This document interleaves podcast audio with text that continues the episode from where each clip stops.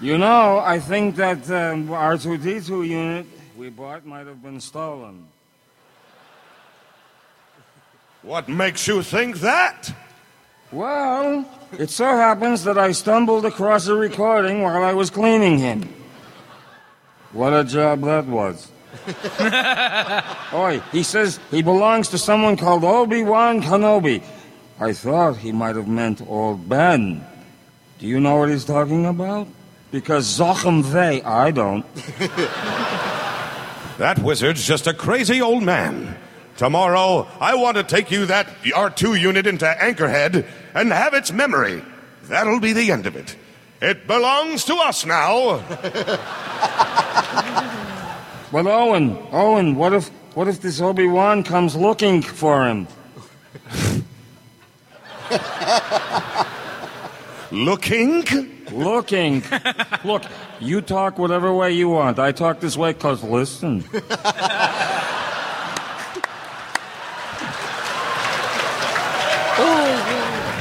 Fine with me, Lobster Man. As long as you remember who the king of the sea is. I don't want to bring out a whale to whoop your ass. I know him. He won't. That was a nice cackle. Thank you, lady. He won't. I don't think he exists anymore. He died about the same time as your father. He knew mein Papa? I told you to forget it. Your only concern? What the hell is concern? There's an N in there I missed. Hello, N. Man, oh man. I'll warm up to it, just hold on. I told you to forget it. Your only concern is to prepare the new droids for tomorrow. In the morning, I want them on the South Ridge working on those condensers. Cratch. I'm tired of being thankful for scraps. Still, they want us to love them anyway. One day, somebody's going to have to make a stand. One day, somebody's going to have to say enough. You get your ass to work and save my country from these cock-sucking Republicans. So I don't care what the unemployment rate's going to be. It doesn't matter to me. My campaign doesn't hinge on unemployment rates and growth rates. How am I supposed to explain to my child that two men are getting married? I don't know. It's your shitty kid. You fucking tell him. Why is that anyone else's problem? Two guys are in love, but they can't get married because you don't want to talk to your ugly child for fucking 5 minutes? Are you serious? It's so fucking stupid, isn't it? The God of the Old Testament is arguably the most unpleasant character in all fiction. Jealous and proud of it. A petty, unjust, unforgiving control freak. A vindictive, bloodthirsty ethnic cleanser. A misogynistic, homophobic, racist, infanticidal, genocidal, filicidal, pestilential, megalomaniacal, sadomasochistic, capriciously malevolent bully. If you don't stand for something, you'll fall for anything. Try and work together. Heaven is just another lie, and if you believe it, you're an idiot. So what floor is that one? 45. And there's 55 available right now, right? Yeah. Okay. So, in case you're just joining us, which you are, we're talking about a game that Bree can't play. That girl is so unbelievably impatient. Well, yeah, that's what everything is patience, because she's very smart. She is. She's actually pretty bright. It's just the patience thing. But I think that, do you know what? Like, this is a great game for, A, people who just love puzzles. Yeah. And anyone who's played like a Tomb Raider or Uncharted or even the early Resident Evils. Yeah. Where you need to solve puzzles and move shit and really look at the details of stuff. The game's called 100 Floors. Is it free? Did I pay for it? It is free. Okay, yeah. It's free, and it's on iOS and Android. Oh. So, and it's a really, really fun game. It's really challenging. It actually is, yeah. So, but when you solve a puzzle, basically what you have to do is open elevator doors to get to the next floor. Right. And there's a variety of different types of puzzles. Yeah. And they use all aspects of your phone. It uses the accelerometer. It uses everything. Multi-touch. Yeah. Just it used never like because there were a couple times when I was just like, oh well, fuck, let me just see if this works. Right, right. So like floor 40. I don't remember that. All one. Right, we'll talk about it after. I don't want to spoil the game. What? How was it set up? It's the one that's like. Oh yeah, yeah, yeah. That one was great. That one was. That was that really, was. Really good. I didn't. I tried a couple different things first. Yeah. Like covering things up or flipping. Yeah, a switch exactly. Or whatever. And, I actually went to the microphone and went. Shh, yeah, I tried that too. It was sound activated. Yeah. And I was so psyched to see the update for it, where it give you floors 41 to 55. Yeah. Yep. And then in 2 hours, I was like, okay, I'm done. Yeah, exactly. But it's a good 2 hours. Yeah, it really is. It's fun. So anyway. Yeah, so hey, how you doing? Oh, fucking it's Sunday. Shit. It is. It's Sunday, so these two shows are going to be close together. Yeah, they are. When I left you on Sunday last week, we went to that graduation party. Yep. At which I had a very nice time. Yeah. It was a nice time. Yeah. It was a good time. Congratulations to Sean. Yep. Whenever he hears this. Whenever you hear this, Sean, I'll tell you, when I left, my headache was so bad that I thought I was going to throw up in the car. And I was going to go in Target and get aspirin. And I'm like, fuck it, I can't take the lights. Yeah. And I just drove home. My legs were bad. I have horrible arthritis as it is, folks. Some of you may have heard me talk about this before, and it made its way to my back, and it sucked. I had no idea what was going on. So Monday, I went to the doctor, and he ordered some X-rays. So I went and had some X-rays done, and it's just, you know, my it's sort of like that Louis C.K. bit where it's just like, wow, it's fucked. That's just how you are now. So yeah, it's just been painful, and they just said, look, here's some pain drugs, here's some muscle relaxants to help you get through. Like, you get the sleep? Did you get the suppository that he talks about? No, I did not need that. No, it sounds awesome when he talks about how it spreads through you when it melts. The opium suppository or something. Suppository. Oh, yeah. Just fuck me. Just hire a guy to stick morphine in my ass. Put morphine on his dick and fuck me with it. It's just, no, I did not get the opium. I wonder if they even prescribe that to people, if that's a real thing.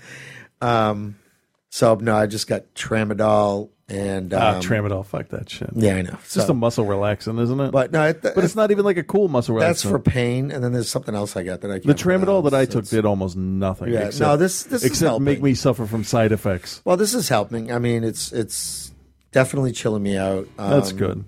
But yeah. So, but all week, like Monday, and they're just like, look, just stay off your feet. Yeah. So you know, I got a wife and 4 kids, so you'd think that I don't have to do anything for a week, but it sucked. I tried to get up and do something, and my son's typical impression of me, like when my legs are bothering me or something like that, is this hunched over old man. Yeah. When he saw me, like for real, hunched over, trying to walk from like the couch to the bathroom, he looked at me and said, "Dad, I'll," like he was dead serious too, and he's like at his hand on my back, he's just like, "Dad, I'll never do that impression again. Are you okay?" Like, he felt really bad. And at one point during the week, Olivia was giving me shit for something because she's a 12-year-old girl, and that's what she does. Yeah. And Cole got right up in her face and says, "Will you leave him alone? He feels terrible." Like, thanks, man.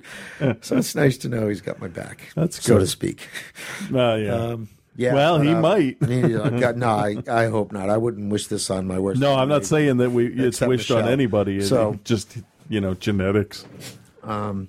So yeah, and I was I didn't go anywhere until like Friday at 6:00. I went to open mic at the Arts Center, and I usually host it. And I just sat there for 3 hours, and probably an hour and a half of that 3 hours was my saying, "If I get up, this is going to hurt."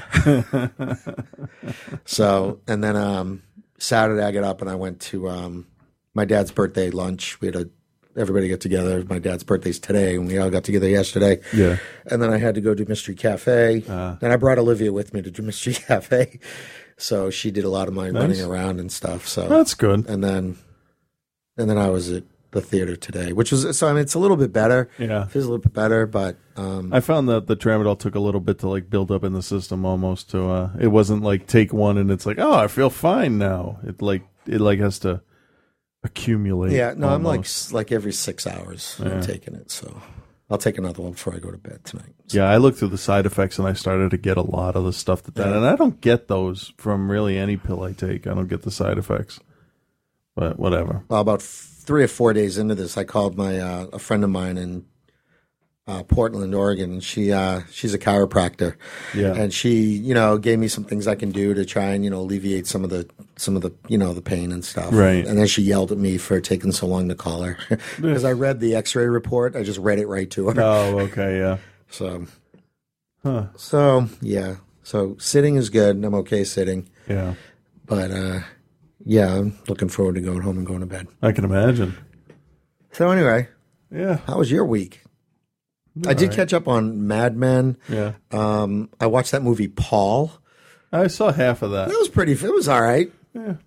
It was fun. The half I saw was good. It just seemed a little typical. Yeah. Not of alien movies, but like the portrayal of the two of them as dorks. It was like, oh yeah, that's normal. When Kristen Wiig gets into it and Bill Hader get I like into Bill Hader. It was really good. Yeah.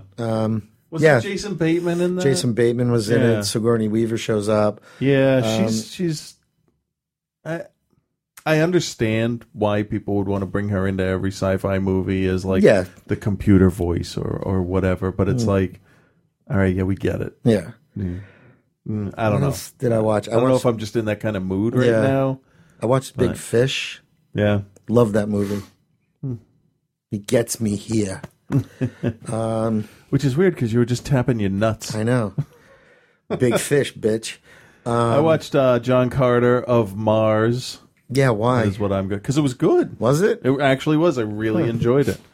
And as a giant fu to marketing, in the beginning of the movie it says John Carter, but at the end it's Mars in the frame, and it says John Carter, and then fading up in red it says of Mars, and I'm like, there they are saying fuck you to all the marketing guys.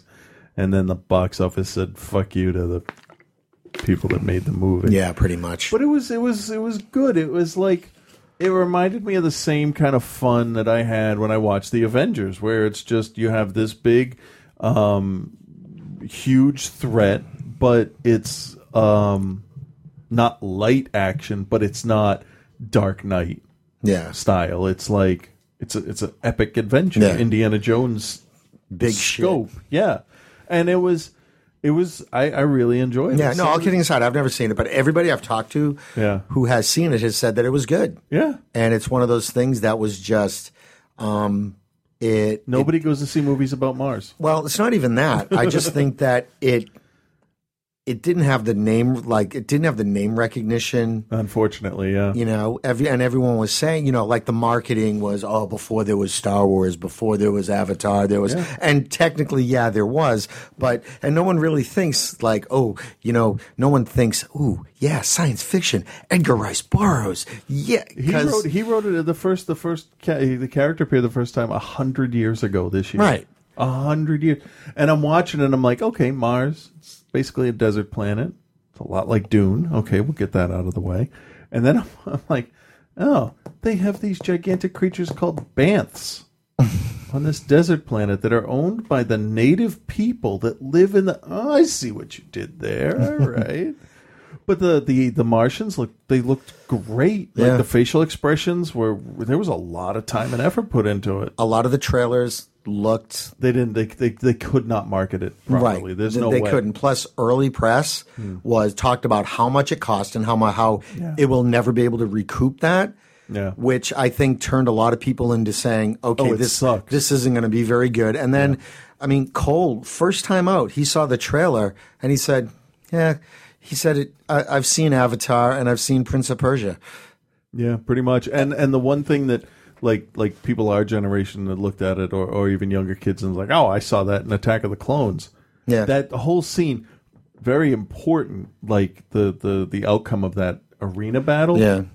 5 minutes. Yeah. Out of the whole 2-hour movie, 5 minutes was spent in there. Yeah, plus it had no name actor in it. There was nobody in it. That guy's good. Taylor Kitsch, is that his name? Yeah, but nobody knows who he is. No, but the girl that was in it, whose name I can't remember, Ellen and I were watching it, and Like she's not like a skinny little waif of a girl. No. She's like got some like muscle in her arms and stuff. And Ellen turned to me and said, "There's your Wonder Woman."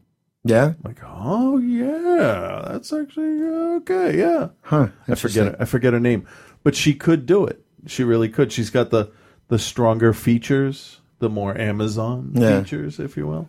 But I forget what else she was in. She was in something that like makes you go, wow, really? And then because it's just so different between the two characters, and I cannot for the life of me remember what it was.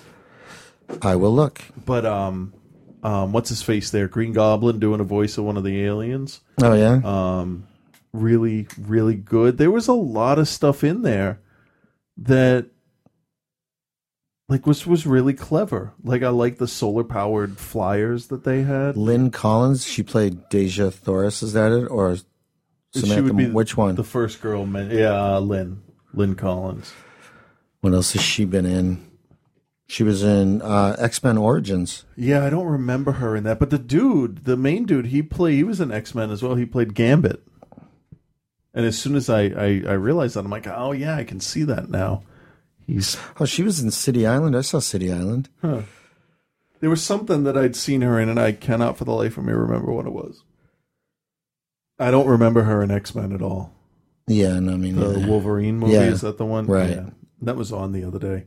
That probably the Wolverine movie has to have the shittiest CG scene in a big budget movie that I've ever seen in my life. Wait, which one? The Wolverine movie. Which one? When he's in the farmhouse in the bathroom and he's looking at his claws.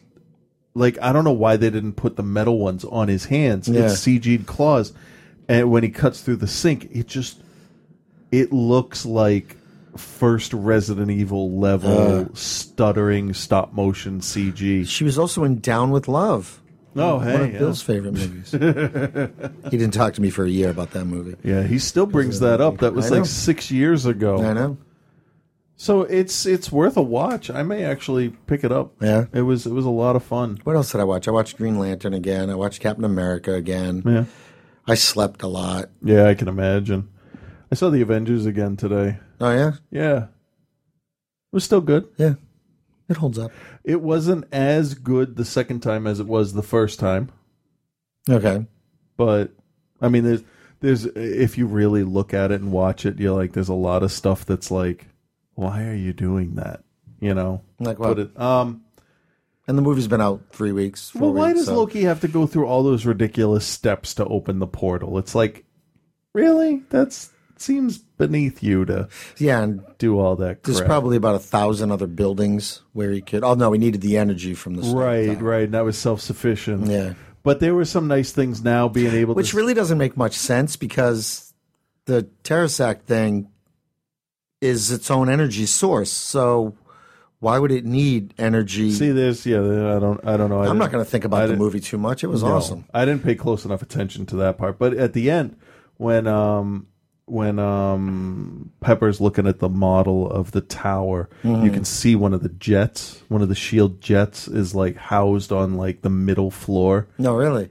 Yeah, in the CG thing that they bring up at from the desktop at the end. After, okay, that's after cool. All that. So you could tell like they're definitely going to make that the Avengers Mansion, quote unquote. It'd probably be called Avengers Tower or something like that. But there's a lot of hints about Coulson. Or I'm just really like projecting shit onto his character. He talks about the girl that he's been seeing who's a cellist, and people say that the Scarlet Witch played the cello, and she had a relationship with the Vision, who is a robotic android infused with the memories of whatever. They talk about... body decoys, and he only makes that joke with Coulson, which to me it's almost like, well, you're saying that to him because... When did he say that? When Coulson tries to call Stark to get him onto the team. Yeah. He says, you reach Tony Stark's, body decoy, double, whatever, doppelganger. And it's little stuff like that. And then Fury says Coulson's down... you know, the medics on their way, they're here, they called it. It's like, well, you'd say he's dead. No one ever said he's dead. Huh. It's that kind of thing. Also, in the very beginning... So maybe the writers just left themselves... You know, Josh, about the writers. Well, you know, I think there were two writers on this one, but I think they're really thinking forward to, like, what are we going to do for the next one? How can we bring more characters into it? The waitress girl, I've heard rumors, is supposed to be Ms. Marvel later on, because they showed her, like, running from point A to point B into the restaurant to the window and staring out, and somebody interviewed her, and they said that her role is... Oh, wait, the chick in the bank? The blonde girl? Yeah. Yeah, and then she's interviewed in that montage. The end. She's like, oh, scenes. I don't care who they are. Right. Captain America saved my life. Yeah, yeah. She was a bank. Well, didn't she work in the bank? No, she had an apron. Oh, was she? And, yeah, she said her name was Beth, but I thought Miss Marvel's name was Carol Danvers. But whatever. It's spelled Carol, but it's pronounced Beth. Yeah, yeah. The Carol is silent. Yeah, exactly. And in the beginning, Fury says that it's going to take something special to get them together as a group, some act, and it's almost like Coulson's death was planned ahead of time. Yeah. Yeah, because so he even says, you know, they needed something. Yeah, they need a push. Right. So it's like, you know, Fury, send Coulson somewhere else. Maybe he's out recruiting Ant-Man, and he doesn't need to be there, right? Right. Or...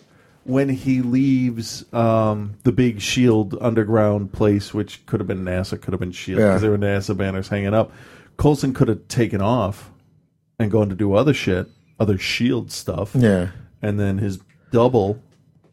takes the hit. Yeah. Interesting. It's possible. Coulson's supposed to show up in Iron Man 3, so how do you explain that shit? That's true. Plus, he's such a likable character. He is. He's great. He's great. The whole movie, I was like, no. Yeah. And I'm watching it, and it got to that point where he shows up with a gun based off of, what I call him, Destructor, but it wasn't, from the big bad guy there at the end of Thor. Yeah. And it's like, oh, shit, this is the part where he has to die. I'm going to go to the bathroom. You're just like, I wonder what this... I don't even know what this thing does. Bam! I like that. What this does. I like the visual cues on it that linked it to when the thing's mask opened up, when it heated up, and you could see all of the glowing in between the parts. It's a well done movie. It's really well done. And there was a trailer in the beginning for Dark Knight, and I can't get my head into that depressing. Yeah. Like, it's like, oh, hey, Happy, my depressing movie for this year is Prometheus. That's what I'm allowing myself. I want everything else to be kind of like Abraham Lincoln Vampire Hunter, right? Can't wait for that. Even if it sucks. We should go see that together. It's going to be great to watch. We should go see that together. Yeah. Like drunk. I don't know when it's out, but yeah, we could. I think it's August. Hmm. They moved something up. What did they move up? Something that... G.I. Joe got moved to March. Yeah, of next year. I know. Yeah. Too bad, Andy. Sorry. Something got moved up like a month. Oh, Ted.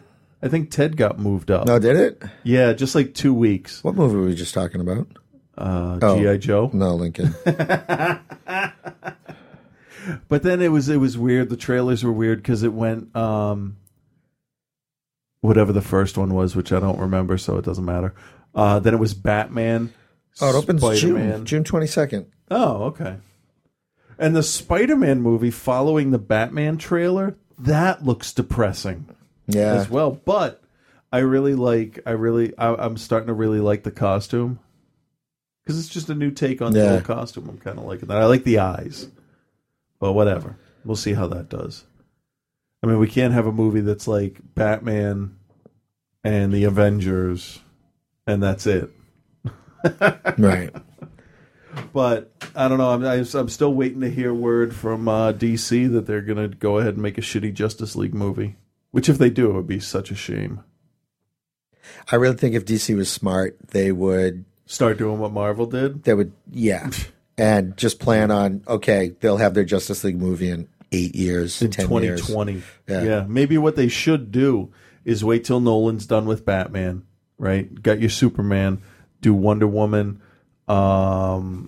You could do a Martian Manhunter movie if you had Green Arrow in there, for instance. You could do a Green Arrow movie where but then Martian Manhunter's like, but then the guy he's chasing. They end up conflicting with the TV show, the Green Arrow TV show. Fuck that shit. They made Superman movies when Smallville was going on. Well, there was that one. Right? Wasn't Smallville still on the air at that point? Yeah. Yeah. So 6 seasons in a movie. But you could do that, and then you wait the requisite amount of time for Batman to end, and then you reboot Batman somewhere between not Nolan. His is so far Dark Knight Returns kind of thing. Yeah. You'd have to go between Schumacher fucking circus sideshow shit. So who would you have direct it? A Batman movie? Yeah. For a lighter tone where you could pull up something lighter, where you could have a little bit more fun with it, like you did with Iron Man. Like, because Tony Stark and Bruce Wayne are very similar, although Bruce Wayne's kind of a whiny bitch. And he's my favorite. Don't get me wrong. He's got a little bit of emo in him. Yeah.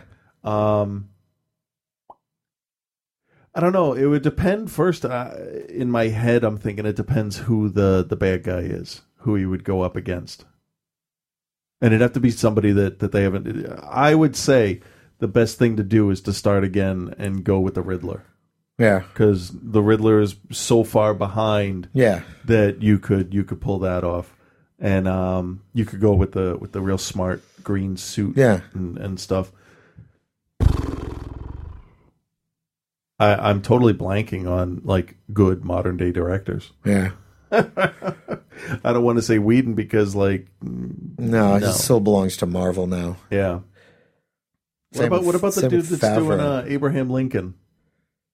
He definitely has a visual style. Yeah, yeah, but you know what? From what I've seen of the trailer, there's a lot of like Zack Snyder slow motion stuff. True, but he did that stuff in Wanted too. Yeah, that's true. So, but I mean, if you did a movie with a villain that had more projectiles, like Mr. Freeze or Penguin or somebody, you could warrant that. Yeah, you could. But even some of the fight scenes might be kind of cool if you had that. I mean, like Nolan's fight scenes are really in close, so I don't like the. You'd have to pull back a little bit. Up close stuff. But Zack Snyder, I mean, come on, his movies would be 20 minutes shorter if he would just cut back on the slow motion stuff. That's true. I want to look up a director here. What movie? It's one you wouldn't know the director of. No, I might. The Good, the Bad, and the Weird. I don't know. Yeah.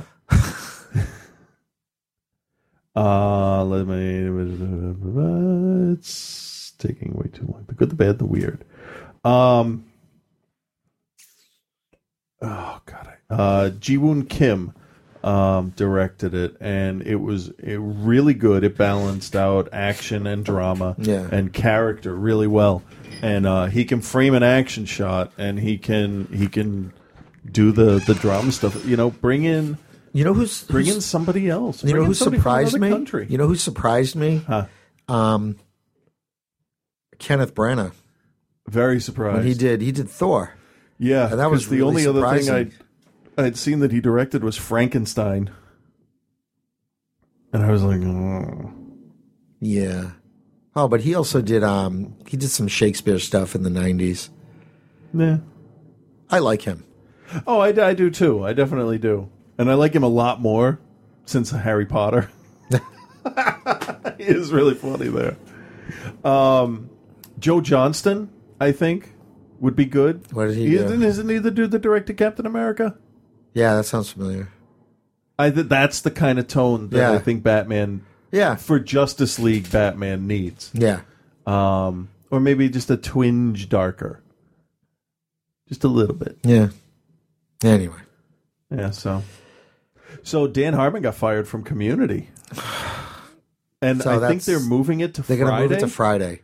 Yeah. Why don't they just say let's kill the why? That makes no sense. No, it really doesn't. But you know what? Maybe what they're thinking is aside from Dan Harmon, who apparently is kind of difficult to work with, and I'm sure Chevy Chase had some hand in his being removed. You know what? I'll tell you, if there was a choice between keeping Chevy and losing Dan Harmon, you lose Chevy. Yeah. Because, I mean, it's not like... But who knows what kind of contract he had. You know, it might have been easier to get rid of Harmon and pay him off for the rest of his contract than Chase. But the show, I mean, he's the voice of the show. In TV, like, the showrunner and the writer is kind of the, you know, the main voice of the show. Yeah. You know? So it's going to lose his...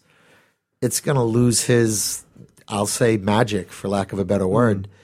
Yeah, the references that Community does, it's not like Big Bang where it's like, oh look, we're referencing Batman because we said it, which I'm perfectly and fine stuff like with that. It's the Big Bang started off with like so much promise, and it's just evolved into typical sitcom. Yeah, it's with geeky nerds. Friends. Yeah. But the last episode of the season where Howard goes on the rocket, that was actually it ended very nicely. Yeah, that was cool. That was cool. But maybe they're thinking, oh, well, everybody watches Community on Hulu and DVRs it, so maybe the day doesn't matter. Maybe this will be a difference. Maybe because TV isn't what it used to be called, what, appointment TV. But you know what, though? Still on Friday night. Nothing gets watched on Friday night. No, but you DVR. Actually, I would watch Battlestar Galactica, which is kind of funny because my parents would not go out on dates until Star Trek had finished for the night.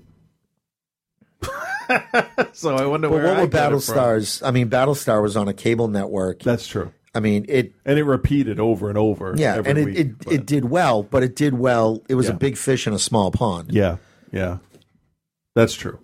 It's not like, you know, you've still got your big four networks. It was on Sci-Fi. Yeah. Which has now become the fucking Ghost Channel for some reason. Ghosts and wrestling. I don't. There'll be a ghost wrestling show any minute now. There better be, because that's what it's getting down to. It makes no sense. They just go right through each other. It really, honestly, I don't think the Sci-Fi Channel should be called the Sci-Fi Channel. It should be called the Fantasy Channel, because that's what it is. It's like two-headed sharks and croctopuses. Those aren't my fantasies. And stuff like that. No, but it's fantastic creatures. Yours is more tentacles. But, well. I think that's hot. And wrestling. You love Japan. It's all ghost hunter shows. Have we really just dipped into octopus porn? Yes, really? Tentacle porn is where it's awesome. At. Yeah. But that's what it is. It's all ghost shows. And I do like the one other reality show they have, the auction house show where they get all the movie memorabilia stuff. Oh, I don't watch any of those shows. That one's kind of fun because I like seeing how much this shit sells for. I don't even. So. I got to tell you, last week I watched... I watched Modern Family, and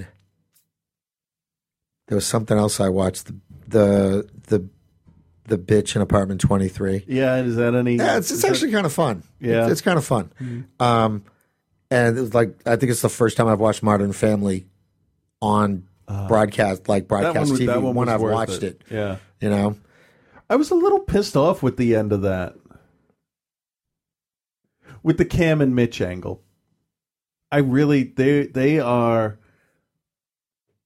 the most selfish parents on the show. So they've decided not to pursue having another. They decided to postpone it or suspend their adoption process. Yeah, which I saw parallels to, you know, the way they're talking. It parallels to any couple that can't have a kid. Right. And I got pissed. I got mad at him. I'm like, you don't fucking quit because it's difficult. Right. You just keep fucking going. We tried for 5.5 years, and they said if it doesn't work this time, you're going to have to stop. Yeah.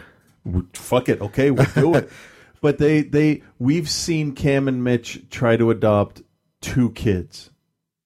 On the show, we've only seen that. Yeah. There was the one girl where Mitch did make one of the best faces I've ever seen him make, where Cam's singing the song, the Elton John song, and Mitch walks in the room because the girl's crying and she decided to keep the baby, and he pulls his head. Like, his head goes so far back, it looks like his neck disconnects, and he's making this like toothy, like kind of face. It was one of the funniest faces he's done.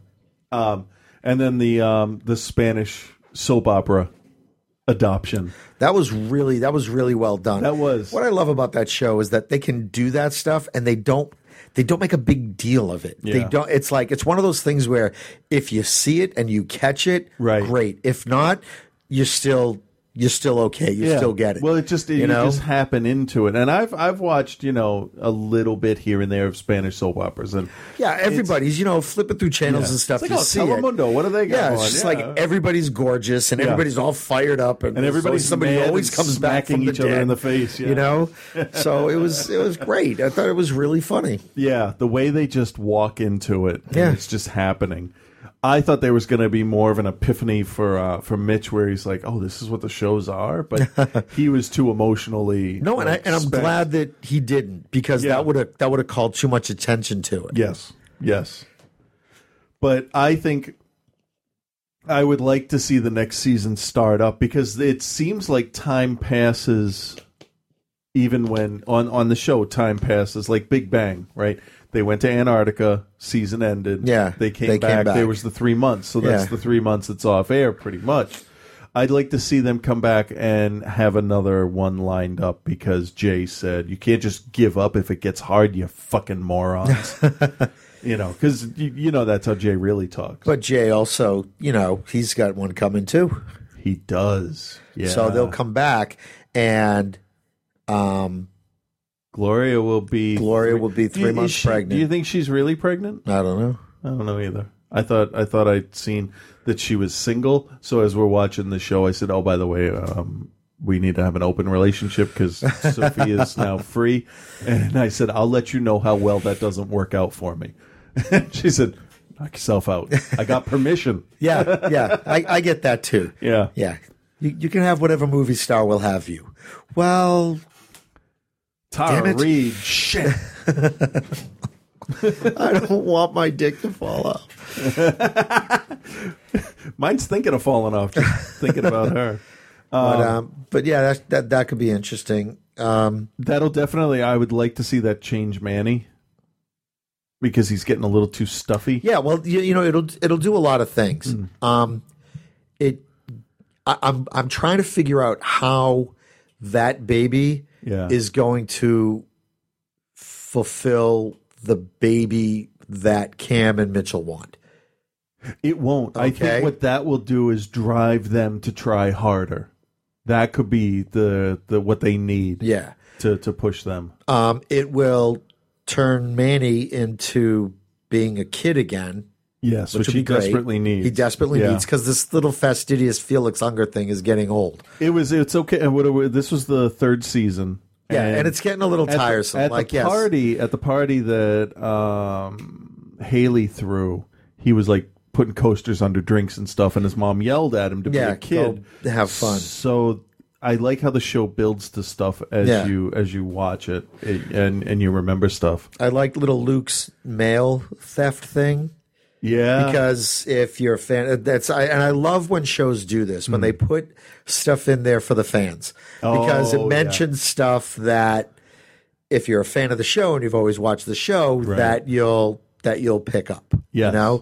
Specifically, I can't remember one of them, but like when they knocked over something when they stole the car, right? A little callback to that, and that was only like 6 episodes ago. Yeah, so yeah. That was nice, because it shows that it creates a more believable world for those characters to be in, I think. Now, where did Haley get accepted to college? I don't remember the name of the school. Because if she's going away, I think she is. That's going to be interesting to see how that works, because if she stays at home, her and Dylan dynamic stays the same, and that's getting boring. He's a dope. The parents aren't thrilled with him. Well, blah, he's blah, blah. Not dumb. He just... He's dumb. See, it's tricky because he's simple. He's not simple like, ooh, simple. He's almost there. But he's literal. He's a really hard sneeze away from being, No, I think he's just way too literal. I think maybe he grew up sheltered. Totally 100% Yeah, but sheltered. He's just... dopey. See, I'm waiting for Luke to just all of a sudden realize I am the smartest person in this house, because he really does come up with some brilliant stuff. Yeah. And I thought the psychologist or psychiatrist had said that he is like above and beyond. Like Alex knows she's smart. Yeah. But Luke is smart and doesn't know it. Like he's breezing through school. You can't give him too much though, because he is Phil's sort of go-to guy when they want to go do goofy shit. Yeah. So they need that to stay. That's who Phil gets in trouble with. True. And but Luke's ideas aren't dumb. They're dangerous. Right. They're not dumb. So it's interesting. It's interesting the way that each character has that typical sitcom. Like, oh, Haley is the quote-unquote slut, and she's the nerd, and he's the dummy. But not really. No, they all that's what's so great about the show. They have all those elements, but they don't use them like that. No, but granted, they do fall into your typical sitcom tropes. Definitely. Yeah, they most definitely do. Yeah, but there is a lot of I see a lot of And it's because Al's in the show. I see a lot of Married with Children. Regardless of what happens, we're family and we will beat the shit out of you if you give us crap. Yeah. And it's not from Gloria. It's from the quiet one. But you could also look at the main, like, Phil's family there. Yeah. I mean, you've got the Simpsons there too. I mean, they're a little bit rearranged. Yeah. You know, Luke is more the Bart. You could split Bart between Haley and Luke, because Haley does a lot of stuff to get. Yeah, but Haley's kind of boring. Wait, Haley's the one with Haley. Yeah, Haley's. But she'll set up parties. She'll hang out with her friends. But it's that typical the party thing. I was like, oh, it's going to be one of these party go wrong things. But not really. But I know. But they didn't do it. It was a little bit safer, because that party ended up being more a vehicle for Manny than for her. Right. You know, it just sort of set a stage for Manny. Yeah. We're deconstructing this show way too much. Yeah. I wouldn't say more than it deserves, but more than we should dedicate on this show. Yeah. See, I don't know. I just had fun with it. Yeah, no, it's great. And show. And Big Bang, you saw the season finale. Yeah, because I know I don't know if you had been watching it or not. I had a bunch stored on the DVR, but I'm all caught up on that too. So it's the first episode where Howard's mother is in a shot. I didn't even see her. Oh, it's as the camera pulls out. Oh, okay. The Google Earth camera. Okay. She's this red blotch that's like three people big. But the wedding was nice. I thought that was pretty really cool. Good. That was fun. But the way everybody came together at the end, because they were scared for their friend, and no matter what Sheldon says about Mr. Wallowitz, he held Amy's hand. Which was more of a surprise than anything else that happened in that whole episode. I got to tell you, probably the smartest thing they did on that show was bring in Amy as a character, even more so than Bernadette. And you remember when she came on, you more than me was like, I don't like her. She's like a robot. I don't like her. I didn't like her. No, but they've loosened her up. It took a long time because they let her interact with Penny. Yes, and Bernadette. Yeah. So because when it was just one-on-one with Sheldon, it's just like, I don't need to see two Sheldons. It's it was funny to see two geeks in but.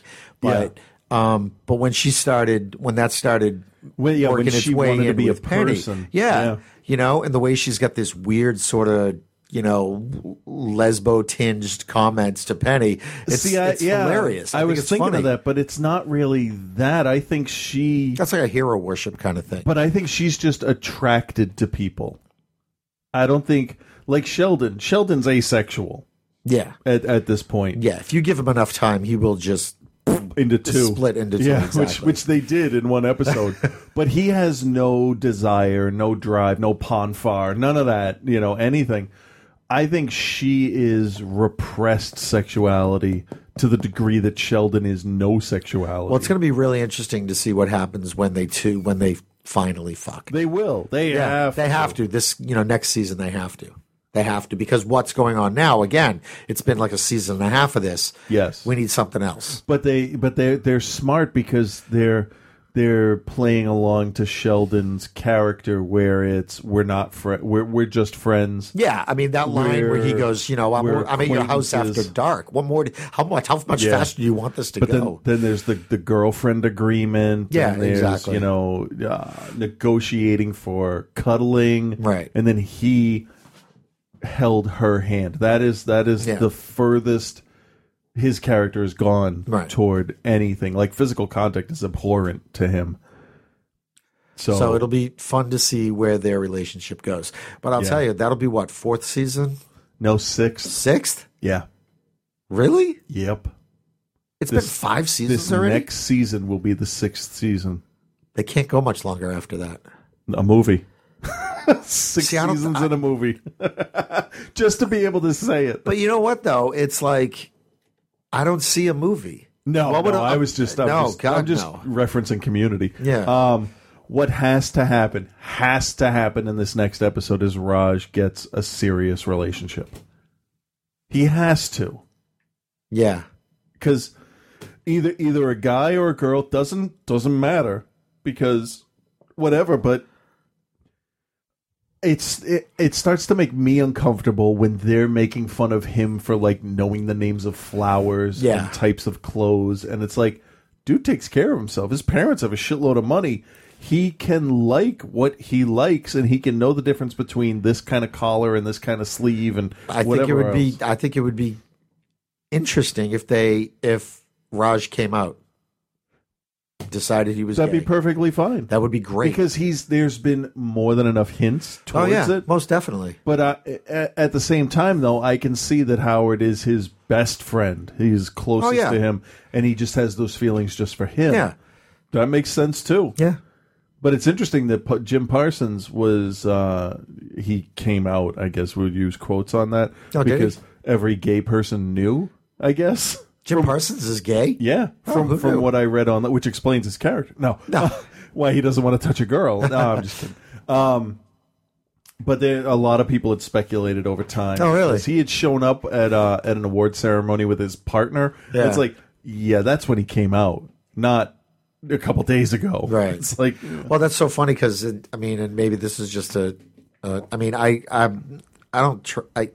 I don't go out looking for information on, like, stars' personal lives very much. Feed on Facebook, so, it's like, and maybe it's just some residue of his character, but I just never even think of him. Right, he's that, like, I don't care what he does. Right. So, but then because for a while all of the almost like anti-gay jokes that they were throwing towards Raj. I'm like, they're pushing that. It's a little too much. Like when the whole wedding's getting set up, and and he's like, I can do the flowers or whatever he volunteers to do and stuff. It's like, you guys are really making fun of him a lot for this. But then to know one of the characters is gay, and they're making fun of another character because he might be gay, it's like does that almost make it right? Like that Parsons would condone to that in the script, and he'd be like, all right, that's fine with me. Because to me, it's like, well, it didn't offend me, and if it did offend me, so what? It offends me, big fucking deal, right? But it was a little bit uncomfortable because the show isn't that mean-spirited. See, I don't know. I started looking for it once I realized that Raj is the only one that likes stuff outside of what the other guys like. Right. It's like comic books, video games, board games, card games. Well, and then he likes clothes, and his apartment is very different than everybody else's. So here's an interesting question. Yeah. To bring in a romantic interest for Raj. Yes. Okay. Male or female. Right. Now, look at the other 3 women on that show. You've got Penny, who's aspiring actress. You know, she's average intelligence. Right? She's like all-American girl, so to speak. Okay. Yes. Then you've got the brilliant, sort of geeky, pretty Bernadette. Doll. Bernadette. Okay. And I mean, I would even put Bernadette and Amy on a similar kind of spectrum. Yes. It's just that, quite frankly, you know, Amy puts herself together better than, you know, she's a little bit more Bernadette puts herself a little bit together, or she's a lot more socially. She's adept. Aware of appearance. Yeah, and she's also more socially comfortable than Amy is. But intellectually, I think that they're, you know, in the same direction. Amy's probably a few points higher, but they're very similar in that they're smart, successful, professional women, blah, blah, blah. It would be really interesting to see what they do with a romantic interest for Raj. Yeah. Like, who's that person? The first thing that popped in my head was a professional tennis player. Really? There's no athlete on the show. True. I don't know. True. Something like that. Something that, according to Sheldon, would be more blue collar, right? I don't know. What I would really like to see is a character in there that... at least on the nerd pop culture side, can correct Sheldon. Like, I would love to see, a beach volleyball player, right, who corrects Sheldon's Klingon. That shit would be fucking funny. Do you know what would be great? Although it would be a little bit too much, like, asking for trouble. And a little bit too much within the you know, the universe there. If Will Wheaton was gay and started dating Raj, that would be a little much. That would be a little much. Yeah, totally. You know, if we'd had less Will Wheaton up till now, you could probably do it. Yeah, you know, if you had maybe one Will Wheaton episode, right? You've had Will's two, friends had like with them now, so yeah. I don't know. That'd be they have to. That would be way too much. That'd be like, oh, of course, Leia is Luke's sister because she's the only other chick in the universe. Yeah, you know, it's got to be somebody new. Like they brought in that one doctor that Leonard dated for a few episodes, and then the other girl from what do you call it, Roseanne? Yeah, right. Yeah. No. There was the other girl too. She did. He who? Well, there's Leslie Winkle.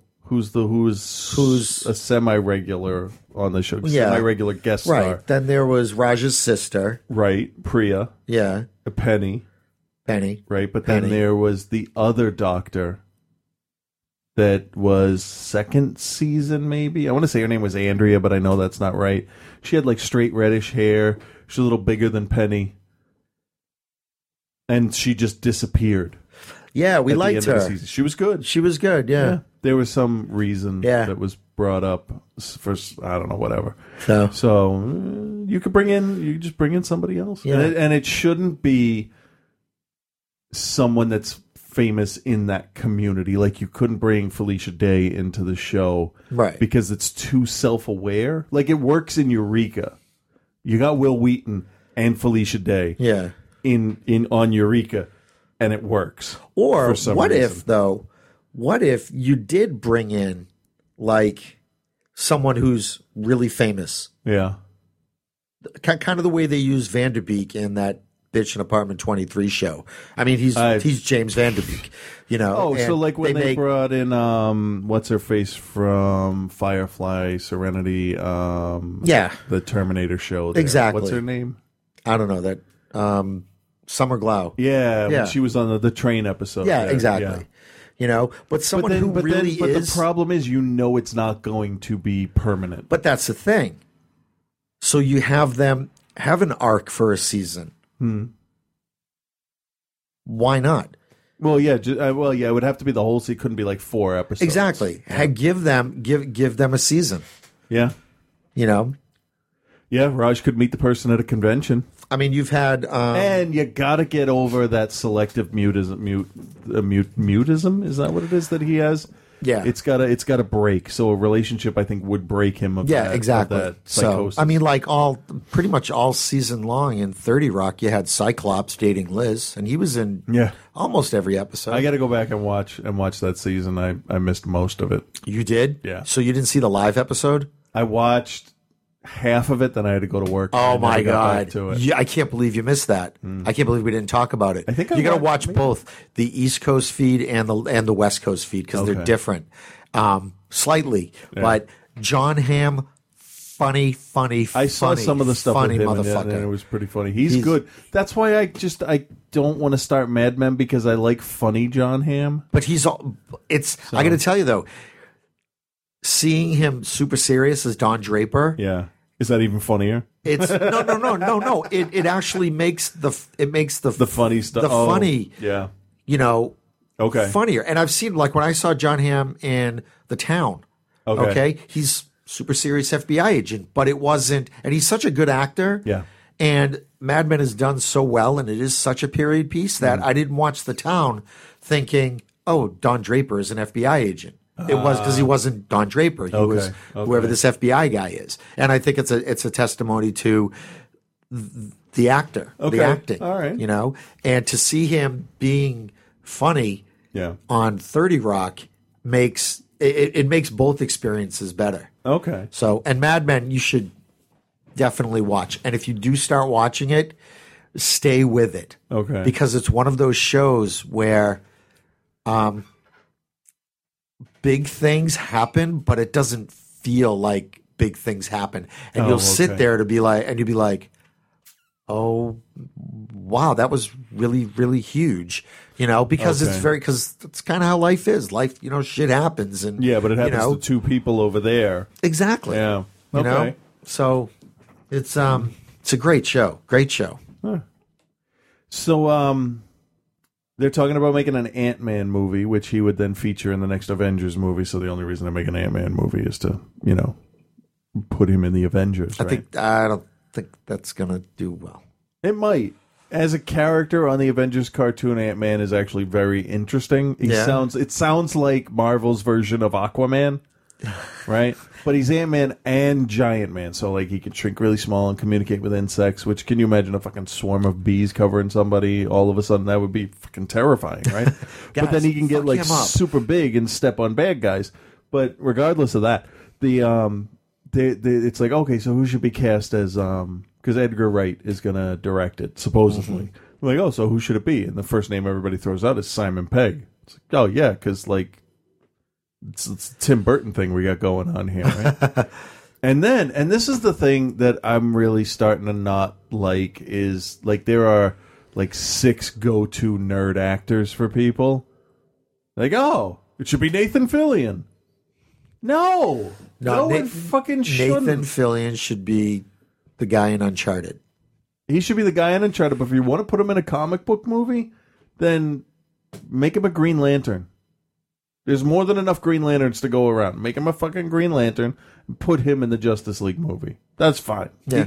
He can still do Uncharted. That works. Yeah. Indy and Han Solo. I called him Indy twice, I know.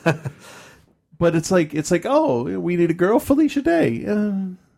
No, she's not right for every role. She can't be Black Widow.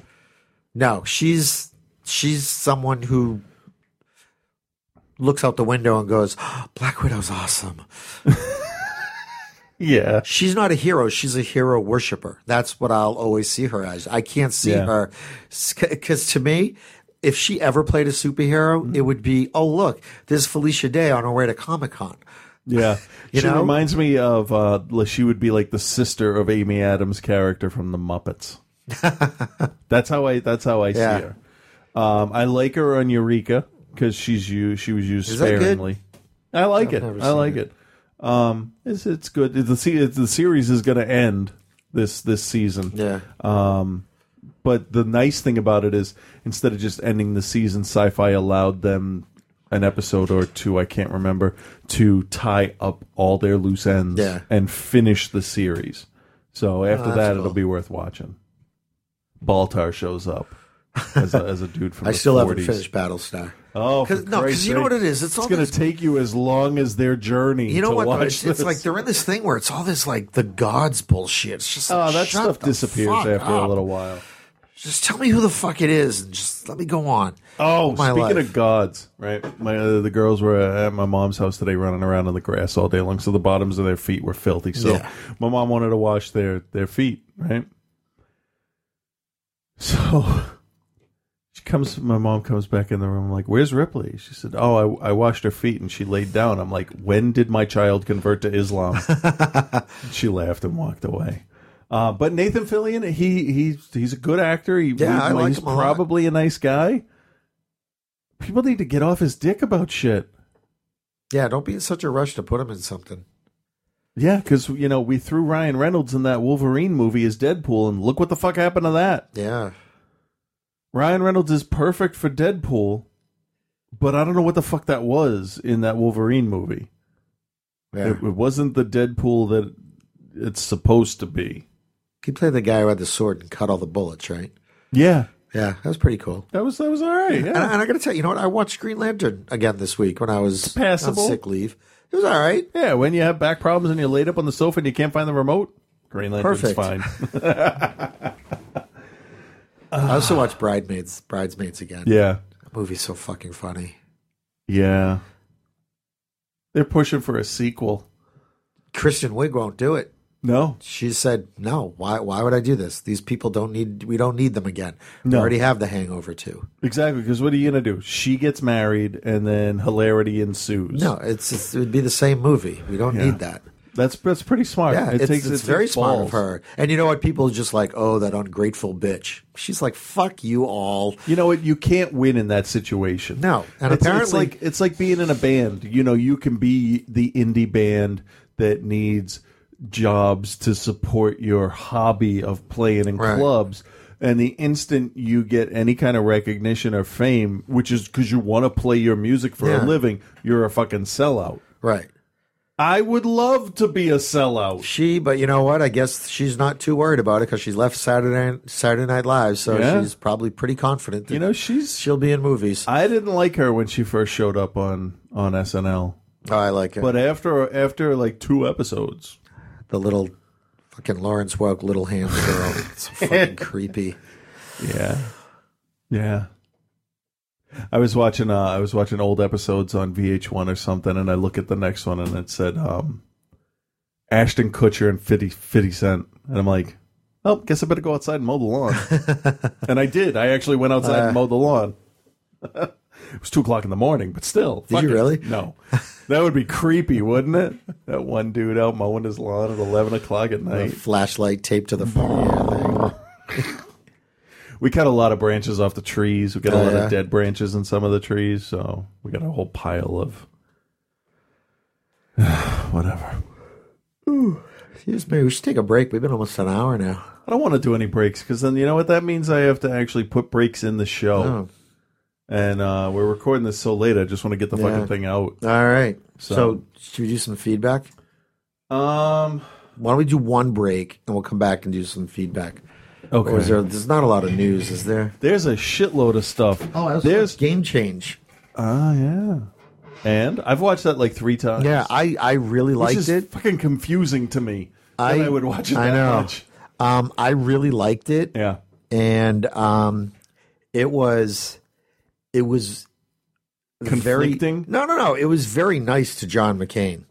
Oh, it was. Because he came off as sort of like, oh, that poor girl. Honestly, I believe that's kind of how he was. I don't think he was ruthless. And that one scene where he takes the microphone away from the woman and he's like, I'm taking fucking control of my campaign again. I remember we talked about that, and it's like something's like that's unheard of, absolutely unheard of. And I like the way that he's like, fuck this. This is wrong. Yeah. So I think he deserved it. I think he deserved the niceness of that. The movie was good. It was interesting. Woody Harrelson did an amazing job. Yeah. And it's so great to see him do stuff like that, and just remembering where he started as this, you know, dipshit bartender on Cheers. Yeah. You know, and he's a good dramatic actor. It's like good for him. He is. And I think you had sent me a text that you almost felt bad for Pamela. There's that 1 second where you're like, and was it when she was watching Tina Fey making fun of her? And she's on the bus. Maybe, yeah. And it's like, oh, no, that's right. You're a fucking dried-up twat. Yeah. That's why I don't feel bad for you, because you brought all of this shit on yourself. Yeah. But, yeah, there's that second of that poor, oh, what's wrong with me? Yeah. And you want to smack yourself in the face. But it was good. I think I watched it three and a half times now. I was very surprised it was that good. And Julianne Moore deserves a fucking Emmy. Yeah, she'll probably get it. She was. I can't think of anything else. Dead on. I totally forgot it was her. And when I'm watching Tina Fey do Palin, it's like, oh yeah, okay, that's Tina Fey. I lost Julianne Moore in there because her accent on 30 Rock was infuriating. Oh yeah. But this Wasilla accent, as far as I know, because I don't live there. That's the tough thing. I mean, knowing what Boston accent sounds like. But we've heard her talk so much. Yeah. It's like, that's it, it might be a little over-exaggerated, but it was... I thought she did a great job. She got lost in the makeup. Yeah. Like how... what's his face there from those movies with the guy with the volleyball? Tom Hanks. And the running. Yeah, you lose Tom Hanks in the roles. Yeah. And he doesn't even wear makeup. Are we breaking? Is that what we're doing? I think so. All right. We'll do that.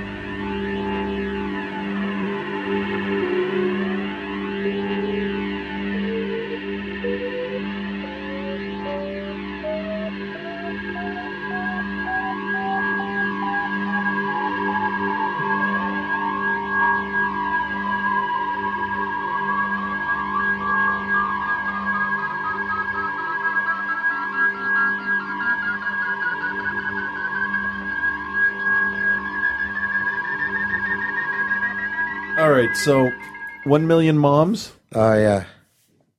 That's the preface. That's like the byline. All right, so 1 Million Moms, ... Right, because it's the end of a sentence, so after the ellipse, there's a period. Fuck them. Don't fuck them. DC has announced that a character is going to come out of the closet. Good. Okay. What's his face there? What the fuck's the character's name? In the Marvel universe, it's, I keep wanting to say North Star. Is that who it is? Let's see. Oh, shit. I should have looked this up before before I did this. But one of oh, fuck it, I'll just read it. Did you say DC or Marvel? Both of them have issues that 1 Million Moms is taking issue with. Issues with issues. On one level, like Marvel's announcement, North Star. Right? Did I say North Star? Yeah, you did. All right, so I was right. North Star's impending marriage and DC's teaser about a character coming out of the closet are designed to stir up interest and controversy, so it's not much of a surprise when the reactionaries step up to take their shots. Sure enough, 1 Million Moms, an anti-gay advocacy group, which pretty much that's what they've come down to, with a membership somewhere in the high dozens, has decided to make Marvel and DC their latest targets. So basically, Warner Brothers and Disney is who they're fucking with this time. Good luck with that, ladies. I know, huh? In the ongoing campaign against anyone who acknowledges that homosexuals do, in fact, exist. At this point, there is nothing new for 1 Million Moms, a subset of the American Family Association, no surprise there to our listeners, which in 2010 was classified as a hate group by the Southern Poverty Law Center. I love reading those words out loud. They've been at this for a while, taking on previous targets like famous nice person Ellen DeGeneres. I like that. In what might actually be their least successful campaign to date, Archie Comics, because there was a gay marriage in Archie Comics. Oh, yeah. And much like their arguments in those cases in which they voiced the harrowing fear that you could be turned to a life of sapphic sin merely by seeing an ad for JCPenney. Their case against Marvel and DC is downright hilarious. Now, I hope the one quote that like is, I hope it's in here, because they quote the email that they sent out, which I have somewhere and I can find. Let's see, or it would be if it wasn't, rooted in a blinding hatred for actual people. Here are the high points from their website. DC. Oh, well, you know what? Fuck it. I'm just going to read the whole press release. Current issue. Now we've gone from one article to another. Yes. And I will say when we go back, DC Comics and Marvel superheroes come out of the closet. Part one. Part the first. DC Comics recently announced one of their most popular, but as of yet unnamed, prominent characters. Do you really need to have most popular and prominent? I don't know. Well, I guess so, because Boba Fett was very popular but not prominent. Yeah. Anyway, so fair enough. Will soon be coming out of the closet. DC Comics, owned by Warner Brothers Entertainment, has decided that one of their beloved superheroes will be a homosexual. Now, it's not necessarily a superhero. It's a character. Right. Could be Vicky Vale, for all we know. Superman. Which, if it's Vicky Vale, nobody should have a problem with that, because 1 Million Moms only has trouble with gay dudes. Right. No, they don't like Ellen either. It's the haircut that confuses them. I see. That's it. I'm not saying anything about disparaging short haircuts. Who will they choose? Batman, Superman, Flash, Green Lantern, Plastic Man, or another one of their characters that children look up to? Actually, The odds are that it's going to be the Tim Drake. I think it's Tim Drake Robin or Red Robin character. I know why they're thinking about Plastic Man. Maybe they just got confused when they heard the name Aquaman and they thought it was a queer man. Oh, queer man. It was a Kennedy who said it. It was somebody from around here, yeah.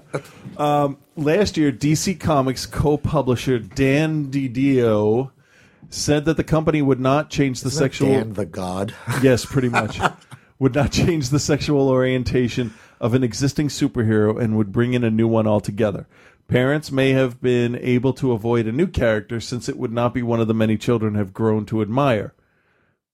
The God has changed his mind and will not be introducing a brand new character. Because, that in itself, I'm sure somebody must have walked up to him and said, dude, you introduce a new character that's gay, and that's a publicity stunt. That's not a statement. Yeah, definitely. So good for them for deciding that.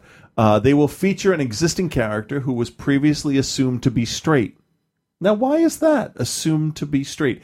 If it's Bruce Wayne, yes, assumed to be straight because he fucks a lot of chicks. Yes, he does. We're talking about a fictional character. Batarang. Will now become openly gay. Senior VP Sales Bob Wayne of Wayne Enterprises said DiDio's view had evolved. That's in quotes. Comparing the shift to Barack Obama's recent endorsement of same-sex marriage, according to a report. DiDio did not specify which character would, quote, come out or in which issue it would be featured. Good for them. Let it be a fucking surprise. Then they can't protest it until it's on the shelves. It will likely be a June issue during LBGT month. Isn't it LGBT? I don't. K-N-O-W. Yeah. Joining lesbian character Batwoman. Okay, so what? Part 2, part the second. And to make matters more shocking, dun, dun, dun. That's why I went. I know. Marvel, now owned by Disney, followed DC Comics' announcement with a surprise of their own. You don't have to be shocked anymore. I'm hyperventilating. Fair enough. North Star, Marvel's first openly gay hero. And that's from like decades ago, from what I remember. What the fuck is wrong with these women? I'm sorry. Let's wait till I get to the part that like really like makes me go what? Yeah, because this whole thing is like this is pretty typical. Yeah, person with the gay hero is going to tie the knot with his boyfriend in the current issue of Astonishing X-Men. This is the first same-sex marriage wedding in a superhero comic book. Okay, good. Yeah. Actually, you know what? It's like, okay, big deal. And also, so what? It's about fucking time. Yeah. In Astonishing X-Men number 50, which hit the comic shop shelves Wednesday, North Star proposes to his boyfriend, Kyle, a fellow snow sports enthusiast who possesses no superpowers. The couple will seal the deal in issue 51, slated for a June 20th release. We have some idea what his superpowers are. Super sexiness. Super sexy. The story of North Star and Kyle is universal. This is a quote. And at the core of everything I write, a powerful love story between two people who have to fight for it against all odds, said X-Men comic writer Marjorie Liu in a statement. Children desire to be just like superheroes. Children mimic superhero actions, and this is now back to the idiots writing the article. Yeah. And even dress up in costumes to resemble these characters as much as possible. So what do they think these characters' costumes are now going to include? Assless chaps? Or a butt plug? Oh, God. Can you imagine little boys saying, I want a boyfriend or a husband like X-Men? That doesn't even make sense. Let me repeat that. I want a boyfriend or husband like X-Men. Yeah. Okay. They're not good at this. That's like when your wife says the Google. Yes, it is. X-Men. I'm not comparing your wife to militant anti-gay. No, but just clueless people. But to not understand. Right. They could have put the word North Star in that and not X-Men's a group. That's like saying, I want to be a great baseball player like the Phillies. Yes. Like base. I want to be a great baseball player. Like baseball players. What? I want to be a great musician. Like Primus. Like musicians. That actually makes more sense when I say it that way, right? Oh God, you women are terrible at this. It gets worse. This is ridiculous. Now here's the thing. Why do fuck, I'm going to fuck up the one sentence I read the whole thing for. Why do adult gay men need comic superheroes as role models? Who said they did? They're not role models. They're characters in books. Every time I hear the word books, every single time I hear the word books, my mind goes to the Parks and Recreations episode where Leslie got paired up with Tom in the dating site. Oh, and Tom has all the Tom A. Haverford because he's athletic. Yeah. It's Tom N. Haverford who's a nerd. And he says, Tom N. Haverford's favorite movie is books. That's what I think of every time I hear the word books now. So, okay, let's deconstruct this sentence for a second.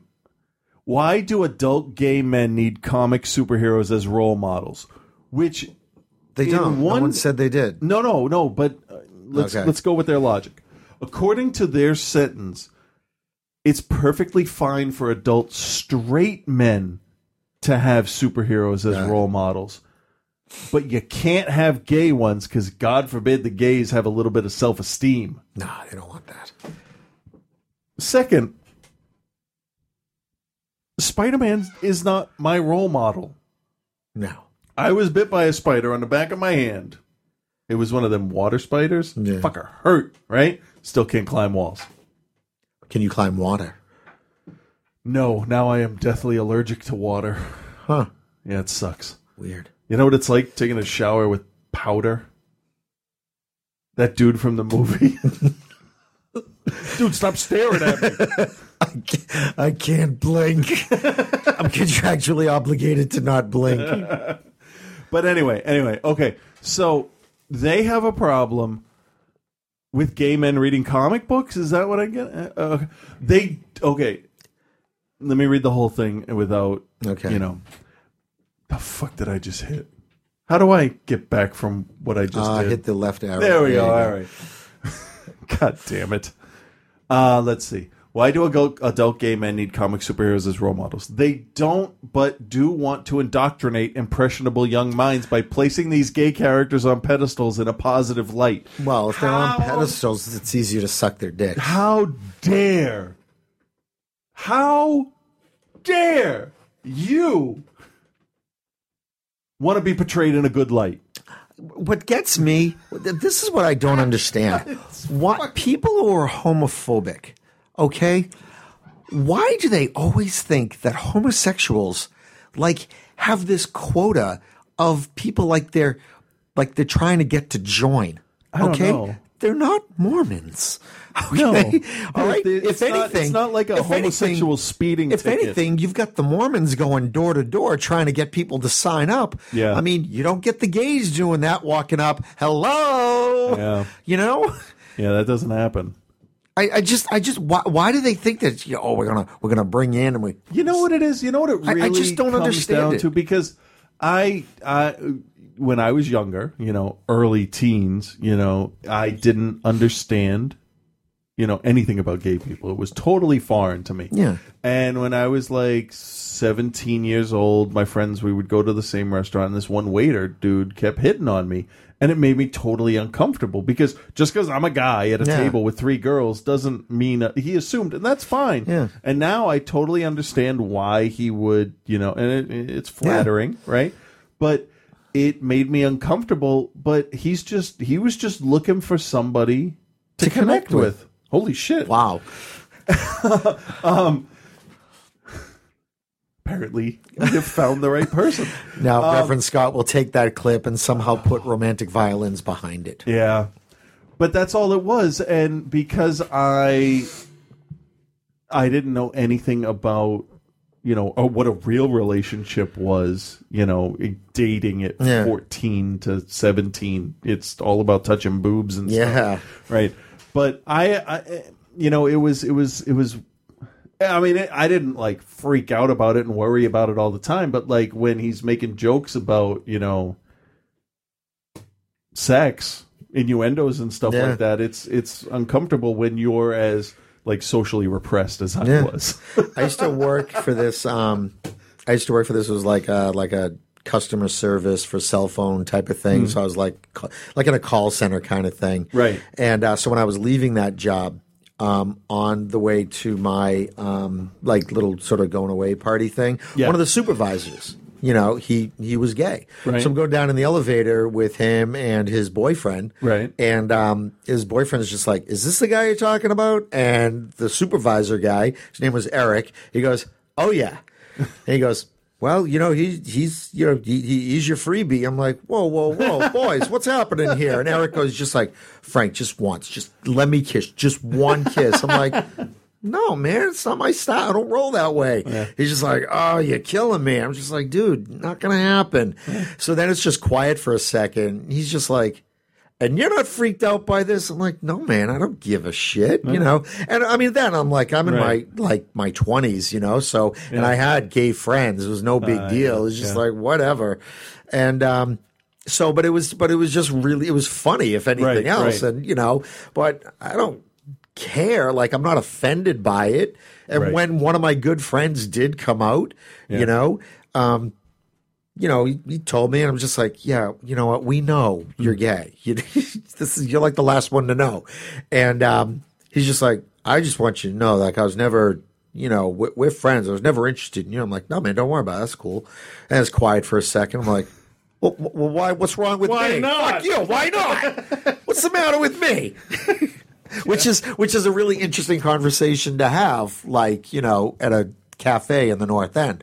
Yeah, because it's not anything that you are actively seeking, but you want to know why you're rejected anyway. Exactly. I'm not even in the running. This isn't a job I wanted, but why aren't you asking me? You know, it's an honor just to be nominated. Yeah. But you know what? You would be lucky to get me. One of our friends' boyfriends came out, and clearly while he was dating her and got her pregnant, he was 100% gay. Yeah. And it was dating this girl was a way to hide and not get the shit kicked out of himself, I guess. Yeah. But he started lifting weights, and he can very easily take care of himself by senior year when he felt comfortable coming out. And I thought about it for a while in like the rare moments of clarity you have when you're 17 years old, right? And I thought, well, that one waiter, that's not indicative of everyone, right? You know, because like it would be terrible if I went out on a shitty date with a girl and she based her entire life around how I treated her, right? Which would have been awesome, yeah. But except for this one girl, which she ended up being a lesbian afterwards. That's how much I fucked that day. No, I just think she was trying to decide, and I must have. I know what. I'm just kidding. No, I don't know. It's just all rumor anyway. It's that after dating rumor. Yeah. It's like, oh, you know, she's into chicks now. It's like trying to make me feel better somehow, maybe. I don't know. I don't care one way or the other, you know.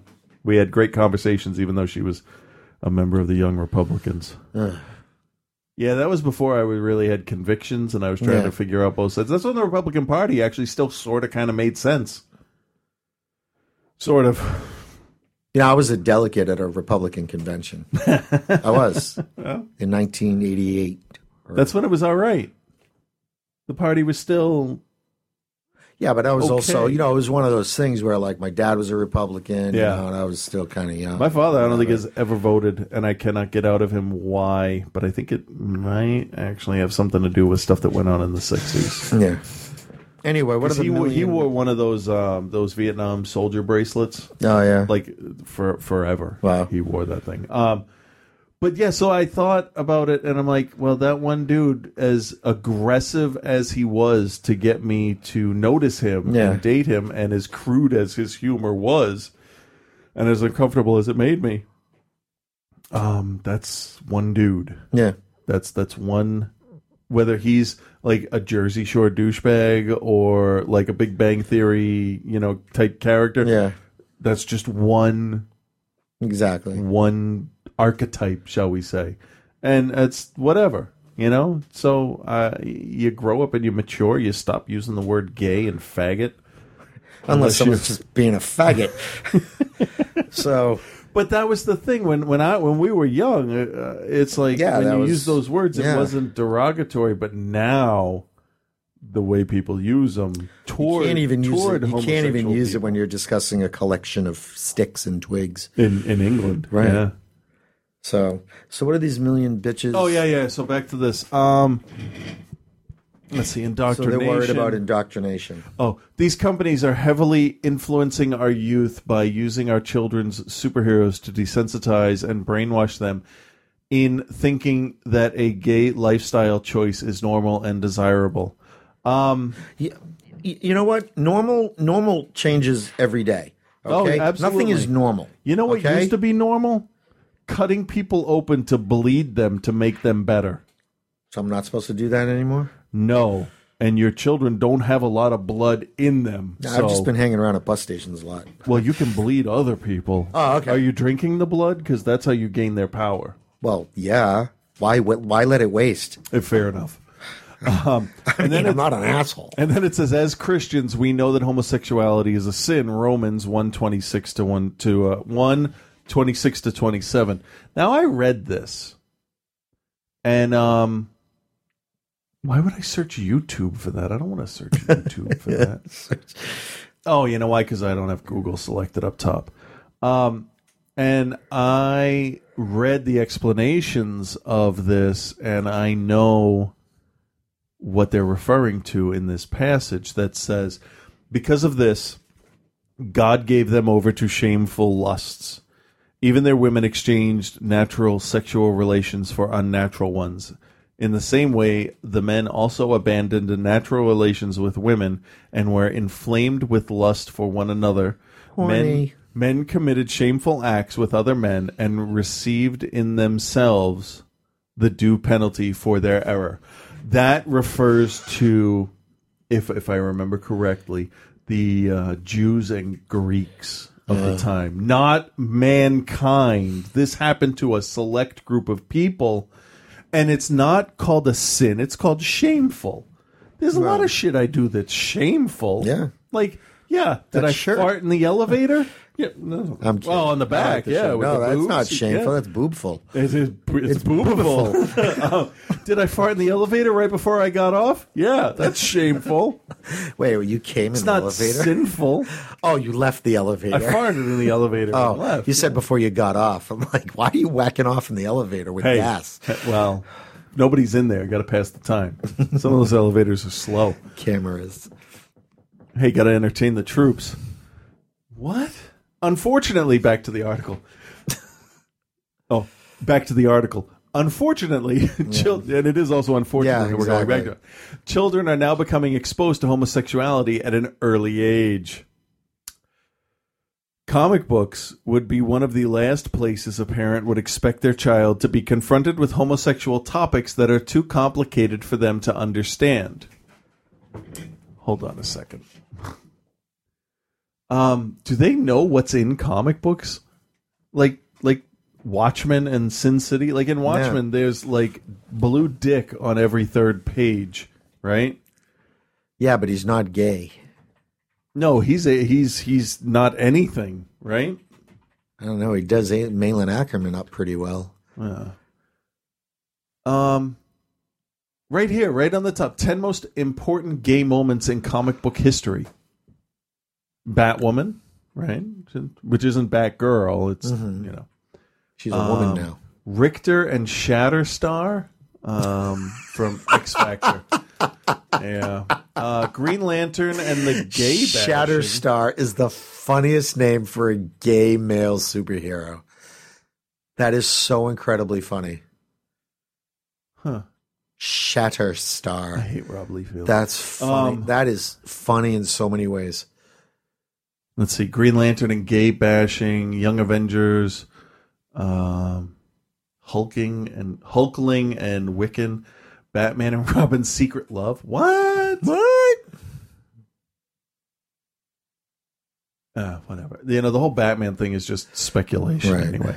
It's like the Hobbit. It's always been up to Robin as to where that goes. Well, yeah, there is a safe word. Children do not know what straight, homosexual, or coming out of the closet even means. So why freak out about it and draw attention to it? Exactly. I was watching Beetlejuice today, and the girls were watching a little bit of Beetlejuice with me, right? And two very important things. They saw Alec Baldwin and said, "Is that Harry Potter?" Because they haven't watched the movies yet. He has round glasses and round hair, right? Young, yeah. Right? And that movie's like 24 years old, isn't it? That was like 89, 86, 89, something like that. And when Beetlejuice is in the model and he kicks over the tree and he says, "Nice fucking model." Yeah. Right? I tickled the girls. I went, "Woo!" as he swore, so I covered that up, and that didn't matter. But he grabs his junk and an old style timey car honk honk goes off. It's like, so what? People touch themselves. It's your body. It's funny. But I didn't mute the volume or say, oh, that's a word you don't say, right, or anything like that. And when I have slipped and said something, the worst that I've said in front of the girls is, I'm like, this dummy won't get out of my way, right? Driving, and they'll say, yeah, that dummy. I'm like, oh, no, I didn't mean to say that. That's a word that, you use when you're being mean to people. We're not gonna say that they're bad words or whatever. No. It's just, say that when you want to say something mean. When we've come across cursing in my house and one of the kids picks it up, it's typically Olivia. The other two don't really, but Olivia will throw one out. Yeah. It's just like, look, you know what? Yeah, these words exist. Yeah, you've heard them come out of my mouth. But you know what? So you can learn to use them properly. Oh, she does. Yeah. She's got my gift of language. So, which is a lot of fucks thrown in, yeah. So, but it's just like, you know what? You're not allowed to use those words yet. Mm. Yeah, they exist. I don't want to hear them. You're not allowed to use them. Yeah. Don't. Yeah. And there are consequences when I hear them. Right, but at her age, it's easier to explain that and say that than it is to tell a 4-year-old, we don't say fuck. See, that guy's not a dummy. He's an asshole. Yeah. Which is anatomically correct. Yeah. Okay, let's see if we can get through this. These women are terrible. Let's see. But DC Comics and Marvel using superheroes to confuse them on this topic and raise questions and awareness of an alternative lifestyle choice. Again, with the choice. These people have so much against the word choice. Mm. These companies are promoting a premature discussion on sexual orientation. No, you know what? It's the fucking parents' decision. Exactly. Am I going to buy a comic with Batwoman kissing another girl? Well, that's the thing. And I am not going to give it to my child. Exactly.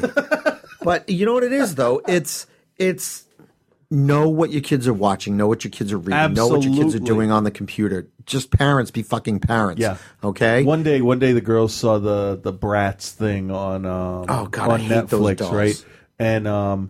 And they begged, I want to see, because they look like Barbie dolls, just a little different, right? And but they're whores. Absolutely. And Ellen put it on, and she said, I had it on for about 3 minutes, and I said to the girls, I don't like how they act. They don't act like good little girls. And she turned it off. Yeah. And the girls saw just enough to realize that's not how good girls act. Right. I mean, we like the dolls in the stores. I'm just like, there's no. The girl, we go right by them. The girls don't. They don't even see them. Yeah, and the girls, my girls aren't interested in them at all. Barbie, Disney princesses, My Little Pony, and sometimes La La Lucy stuff thrown in there. Cole will walk by and go, yeah, I'd hit that, but otherwise. We went to the store. The girls got $20 bills out of their banks, and I thought, where the fuck did you guys get $20 bills? And they wanted to go to the toy store, and they wanted to buy Merida from Brave, right?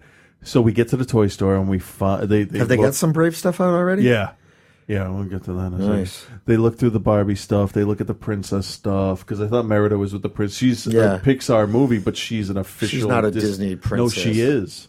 She's going to be inducted as the first Pixar princess. So I don't like her hanging out with the others. Sullies her. No, she's okay with Rapunzel. Put those two together, that's fine. Maybe the Princess and the Frog. But the others are such princesses.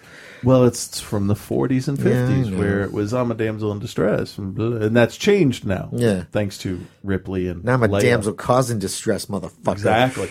So we get to the store because when we went and found Princess Celestia and Twilight Sparkle and Princess Luna, I got to get these names right, and Spike, they freaked the fuck out in the cart because they've wanted Princess Celestia from My Little Pony for a long time. So we found one with plastic hair and one with combable hair, so they each picked the one they wanted. So that was all right. That's cool.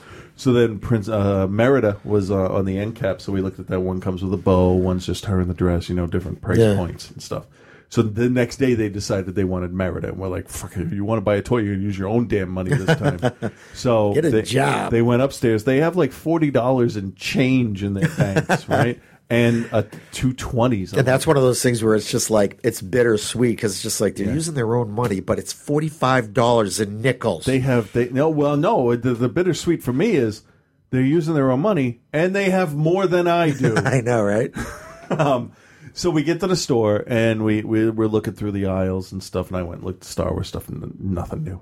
And I went back over to help because they're running all over the place because they're in the aisle and they're staying together, but it's like zipping back and forth, and they have no idea what a fucking shopping cart coming at them looks like. So we find Merida on the end cap, and there's two different dresses. There's the one with the bow. There's little tiny figures that go with the other Disney stuff with, like, movable arms, and that's a click on dresses and stuff. Three little bears and her and another bigger bear, and a bow. Ripley picks it up and says, "I'm getting this." And Ellen says, "Go ask your father." And I realize now, as an adult with kids, what "go ask your father" means. He better say no. No, what it means to me in this relationship is, if shit breaks, it's his fault because he said yes. Yeah. If that arrow goes through the window, it's his fault because he said yes. Mm-hmm. So I said, you know what?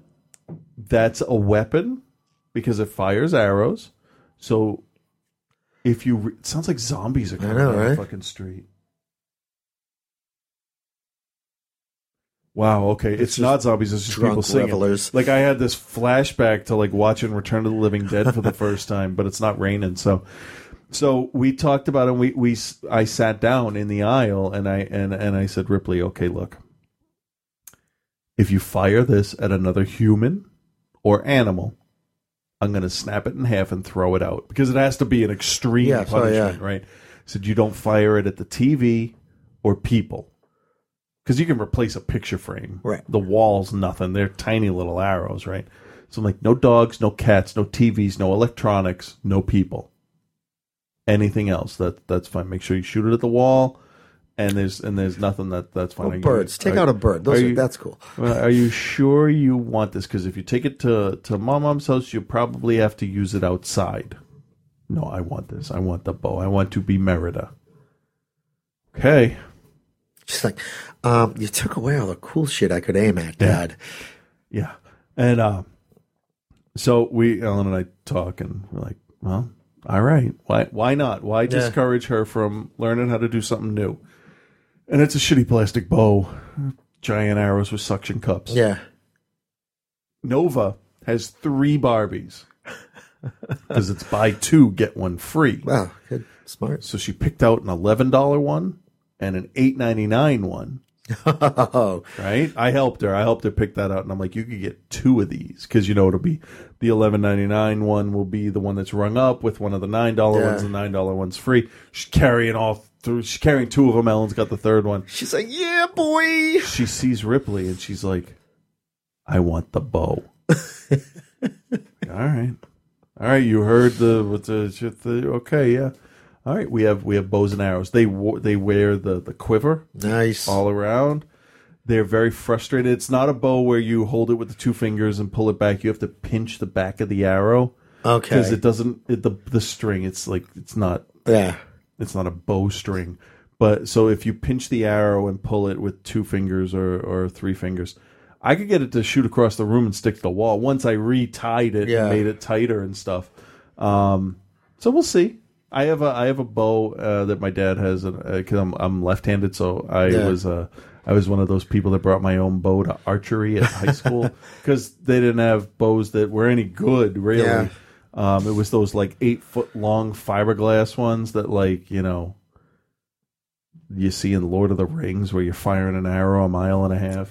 I had this short little recurve bow that, like, would shoot the arrow through the target into the ground.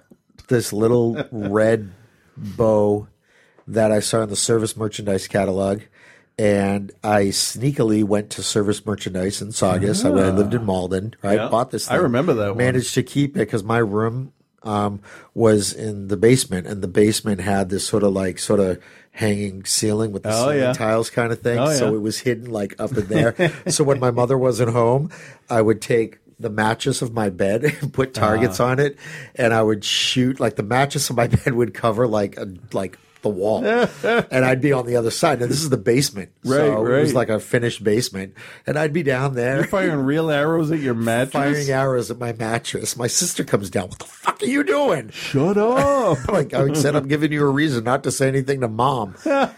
She went back upstairs, but it was awesome. That was the one thing that bugged me about Avengers. It's like Hawkeye flicking open his bow is not as cool as he thinks it is. Exactly. You know what? And once was fine. Twice it'd be like, oh, what are you, the new kid? He is, actually. Yeah, I know. Right? But still, it's like, yeah, we know that it opens with a flick of the wrist. Yeah. It would have been nice to see a little bit, you know how they showed the arrows screwing into the tips and all that in the backpack. It would have been nice to see just a little bit of a gear pulley thing. Like when he flips it open, have it pull the string tight. Yeah. Because that tension, you know, it shouldn't flick open that fast. Right. I did think this the second time I heard a little whir kind of click kind of noise, but anyway. Yeah. So bows and arrows. Now they want Merida. Oh, well, you still have money, so okay. Oh, we switch banks. We're going to get out of TD Bank, and we're going to go to a credit union. Cool. Those are better. Actually has a lot of benefits for little kids. Like for every $1 they put in their account, they get a sticker. And then once they deposit a certain amount on a month, they get a Toys R Us gift card. Oh, that's cool. It's like, wow, that's pretty awesome. That's an incentive for me to put money in their bank account. So, should we finish this up since, you know, we're all over the place? We're talking about superheroes. Yeah. I remembered that. We should address some of this feedback. Well, hold on. We're still getting through this article, right? These companies are prompting a premature discussion on sexual orientation. No, they're not. No. And you know what? And what's wrong with that? Make a big deal out of it. It's only premature if you can't hold the conversation in. But the thing is, you don't have to have that discussion. Here's the discussion. How come those two guys are getting married? Because they love each other. Oh, okay, great. All right. North Star's wedding will be the first same-sex wedding in the world of mainstream superhero comics, but not the first gay comic books character. It says gay comic books character. Comic books can't be gay. No. Earlier this year, 1 million moms emailed Toys R Us concerning the Life with Archie number 16 with two gay characters getting hitched. Archie's mainstream, right? Yeah. Jughead's superhero. Okay, I see. It's like, it's the world's number one comedy with Kristen Wiig. Yeah. It's like, really? Could you make that a little more? The best one with a Datsun. Toys R Us had the audacity to ignore them. To display Archie just married at the front of the store by the checkout counters. Please send DC Comics an email urging them to change and cancel all plans of homosexual superhero characters immediately. Yeah, that's going to happen.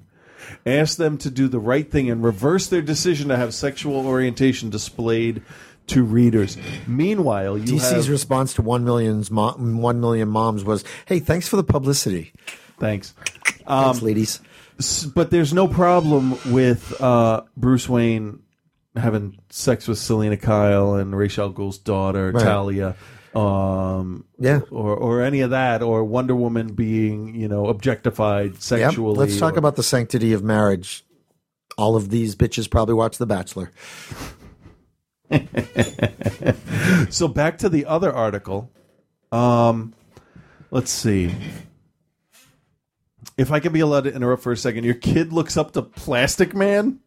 Actually, my girls actually think Plastic Man's pretty funny, but they look up to Black Canary and Huntress. See, the thing is, though, all I do is I remember this stupid little Plastic Man cartoon when I was a kid. He's a fucking clown. He is, yeah. Even on the Batman Brave and the Bold, he's a clown. But they do play up a little more of the ethical dilemma of him being an ex criminal. Yeah. Because every time he captures the bad guy, he'll try to steal all the cash, and Batman has to correct him. And you're not worried that little Tyler or Hunter or Cody or Tucker or whatever is going to take up a life of crime, get splashed with chemicals, then start walking around in what's essentially a long, long-sleeved ladies' bathing suit, engaging in hijinks. It's the gay thing you're concerned with. Sure, let's move on. Then he says the children mimic superhero actions, even dress in costumes to resemble their characters. Can you imagine little boys saying, I want a boyfriend or husband like X-Men? Actually, I can't imagine that, but only because most children I know have a slightly better handle on grammar. Very good, very good. At first glance, this seems to be the single dumbest point that OMM, yeah, you know them, has made to date. The idea that reading comics could turn you gay. Now, I'm no doctor, but I'm pretty sure that's not how it works.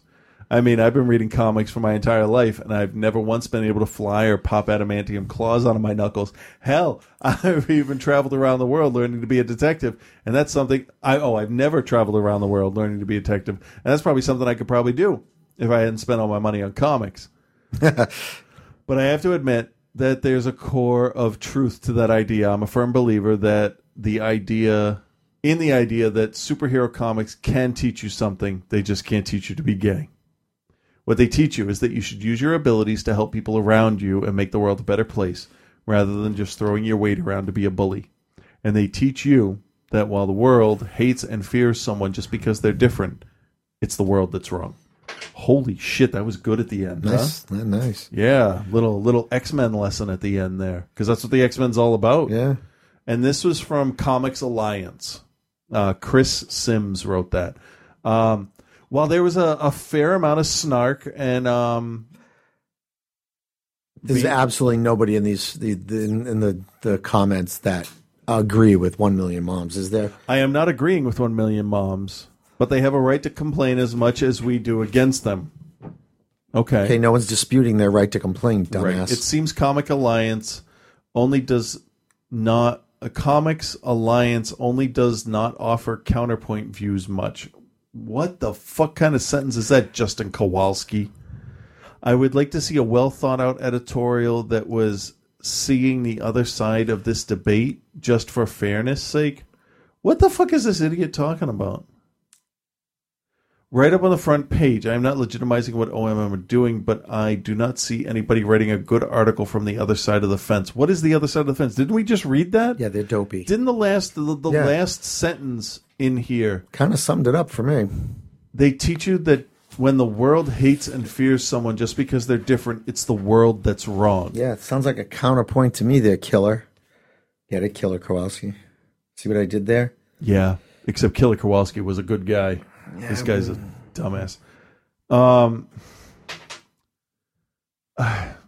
don't know. It's absolutely infuriating. And you know how you said it's going to be like a generation before it's before this whole thing is like. Yeah, we need. I don't think it's going to be. I think die off. Well, it's the fucking radical Christians. It all goes back to religion. See how religion's trying to influence the fucking comic books. Yeah. And JCPenney ads and movies. And what's going to happen when I go to JCPenney wanting to buy comic books? I'm not going to be able to do it. Shit. But this is how. Do you know what we need now? We need a comic book about Ellen DeGeneres going to JCPenney. Yeah, I'd buy that. Yeah, you know, actually, to buy a wedding dress. I would like to see Ellen DeGeneres in a comic book getting married to her lesbian superhero friend. Yeah. Portia. Yeah. Girlfriend, I meant to say. That would be good.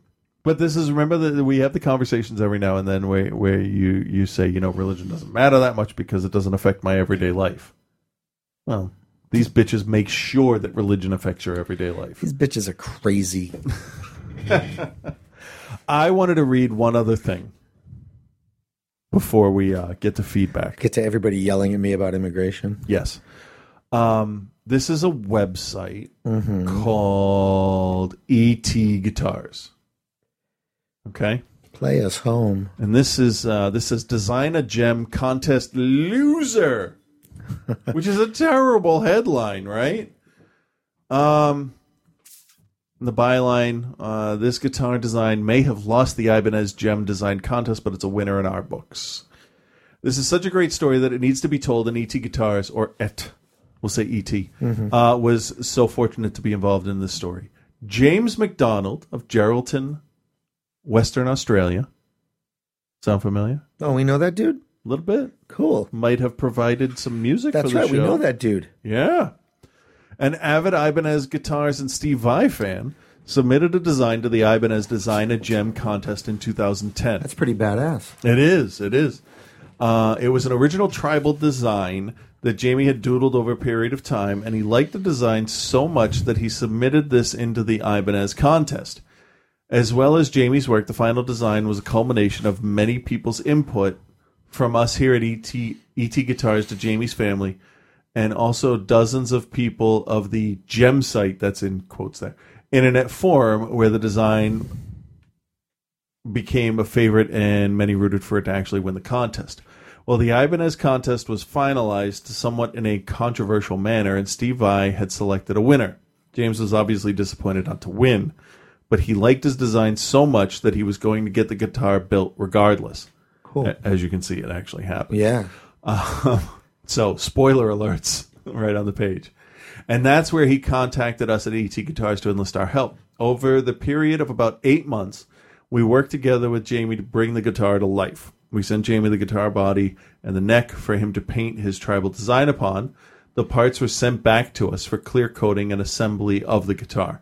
In July 2011, the Ibanez JMC Custom was born, and Jamie was able to use it for his first live shows as one of his main guitars. But the story does not end here. Fast forwarding to October 2011, and as luck would have it, Steve Vai was conducting a clinic tour of Australia, including Perth, Western Australia. Again, Jamie entered a competition to jam with Vi at the clinic. Jamie did not win this either. Which just, it's like, let's punch you in the nuts again so you can remember this while you're reading it. But Jamie did take the guitar with him to the clinic and basically begged the organizers to have Steve sign it for him. Well, Jamie got more than just a signature. At the end of the clinic, the organizers, Thump Music, teed up a meeting with Steve Vai. Jamie was obviously thrilled. Jamie had the opportunity to tell Steve the story of the design and the build, and Steve appeared very impressed and honored with the tribute. Jamie also learned that Steve was so impressed with the guitar before the clinic in the green room that Steve wanted to use it during the clinic as a show of appreciation. And here's the final kick in the nuts. Unfortunately, Jamie had the guitar tuned down to E flat, which sounds awesome, but Steve's backing tracks were all in E standard. So it wasn't possible with the limited time before the clinic to retune the guitar. Oh. Yeah. Yeah. We are so thrilled that Jamie's story went full circle and found the best finale possible. It was an honor for us to be part of the Gem JMC Custom Guitar. And then there's some more pictures on the site here. That's awesome. The initial design and stuff. And I remember him posting all the stuff and following through. And it's etguitars.com, and you can find it on the site there. You know what? I'm gonna repost this on the Facebook group just to make sure people can see it when they go there. If I can scroll up to the top of the fucking page. So do that and post that, and why don't you get started on this mountain of feedback. It's literally a mountain of feedback. Good luck with this, because I don't remember what I said on the show. So let's see. I'm going to do this. Oh, man, I don't know where to start. Okay. Here we go. Yeah. All right. This is the subject is Frank feels cheated out of the opportunity to pick lettuce for a living. Wow. No, I don't. Oh. All right. So, hey, guys. Merlin's Master here. Once again, Frank's rant on illegal immigration has caused me to yell at my iPod again. When I realized my iPod did nothing wrong, I figured I'd start yelling at Frank instead, just like everybody else. By the way, these came in within hours of the show going up. Seriously. Yeah. Yes, Frank, you would definitely come off like a dick when you take the position like this, and we're talking a Peter North dick here, not some little needle dick. First of all, you say we should take a zero-tolerance approach to the issue, but zero-tolerance policies have never solved any problem. Second, did you really compare immigrating to America without documentation to murder? You did. I don't think I really did. I don't know. Okay? I was all about a rule's a rule's a rule. And your argument that a child that's born here should just suck it up and go to Mexico if their parents face deportation is pointless, because the bottom line is that citizenship is guaranteed by the Constitution to anyone that is born here. If you don't like that, tough shit. I agree. That's tough shit on me. That's what America is about. I don't think that's what America's about. And because I believe it's America's about persecuting gays, apparently. All right. And because I believe it's extremely un-American to separate a family just to prove a point, the parents should be able to stay here. Okay. Also, you guys make it sound like all they have to do is fill out a little paperwork and bingo, they're U.S. citizens. I didn't say that at all. I know it takes time and money. No, that line you want them to go to the end of takes an average of 10 years to get through, and that's if you're even permitted to come in at all. So wait in line. Now, if you want to make an argument for a, quote, path to citizenship policy in which immigrants who are already here can get to the back of the line without having to go back to Mexico, then I'm all for that. Yes and no. You're still rewarding bad behavior. The mistake, yeah, but the thing with that is there has to be a cutoff point where you know what I mean. It's okay. Yeah, you're grandfathered in. There's definitely between my hysterical rantings and common sense and what exists now. There's the middle ground of what makes everybody happy, which is another big fucking part of the problem. Right. It's just gotten so out of hand that I can see where you're coming from, even though I don't agree with where fine. With zero tolerance with it, because we've actually done stories where zero tolerance fucks people up and total amnesty for everybody in the country. There is definitely a middle ground that's a tough gray area to sort out. I'm just going to keep going. Okay. I don't want this to turn into another. No, it's fine. The mistake I believe you're both making is that you're expecting these people to not look out for their own best interest by refraining from coming here illegally. And they're just simply not going to do that. I mean, what? Do you really think that these people take it lightly when they decide to risk their lives just getting into the U.S.? No, that's fair. That makes total sense. If you were in their situation and your life and the lives of your loved ones depended, sometimes quite literally, on getting into the U.S. and getting work, you would do the exact same thing. Then you would not have give the smallest shit ever about what some douchebags in Boston think about it, because you're doing what you have to do to protect the ones you love. Yeah, you know what? We are kind of privileged to be sitting in this position and judge that. What frustrates me the most whenever discussion of this issue pops up is that no one ever talks about the most important aspect, which is this. Undocumented immigrants aren't the problem. The employees that hire them are the problem. I agree that the employers who hire them are an element of the problem. Well, they attract them. If people didn't hire them, there wouldn't be any reason for them to come here for work. It's an element of the problem. Another element of the problem is... It's a large element of the problem. I'm not going to... I don't know how to split it up percentage-wise, but that's one element of the problem, okay? There's the element of the problem is that law enforcement does nothing to enforce the existing rules. But if they did, you'd have 50% of your police force tracking down, people that shouldn't be here. But again, that's where okay, we have rules in place. Right. We have, and then there's what's practical to do. Okay. Right. So the problem is that not only are these employees not discouraged to hire these people, they're actually encouraged to do it by the government.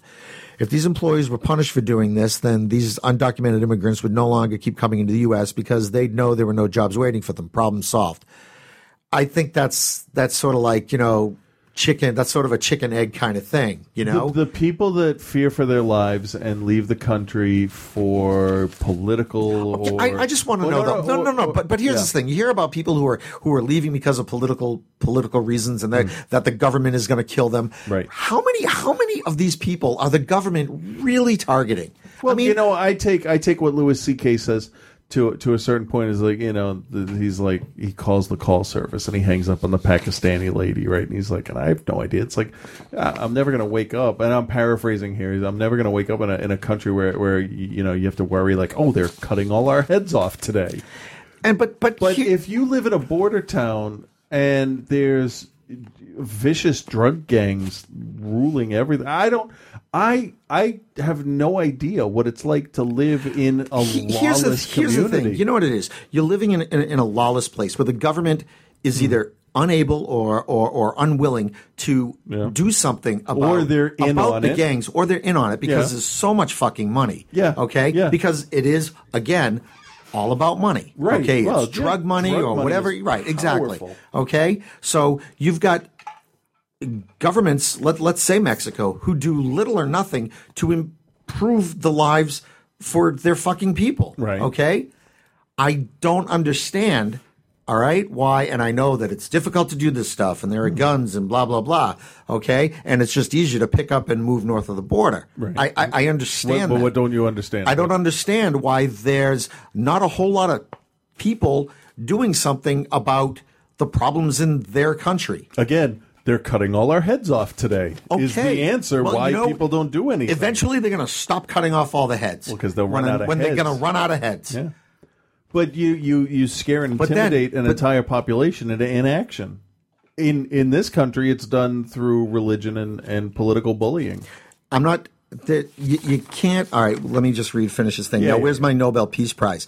You can't have a Nobel Peace Prize if all you're going to do is blame the employers, because it's a combination of both, all right? You know, they hire cheap labor because cheap labor comes looking for the jobs, and the jobs hire them because they're cheap labor, blah, blah, blah, blah, blah. But I'll be honest, if I was in another country and you know, grass is greener on the other side, and that is literally true, going from a place where, you know, your kids are sold into slavery, you know, if you stay there because you can't pay protection money, or you jump over to Texas where you can get a weed whacker and trim somebody's lawn and be safe. Okay, but I would do that in a heartbeat. To use what I'm sure is going to be argued as an absolutely shitty analogy. Fair enough, as long as you preface it with that. Most definitely, okay?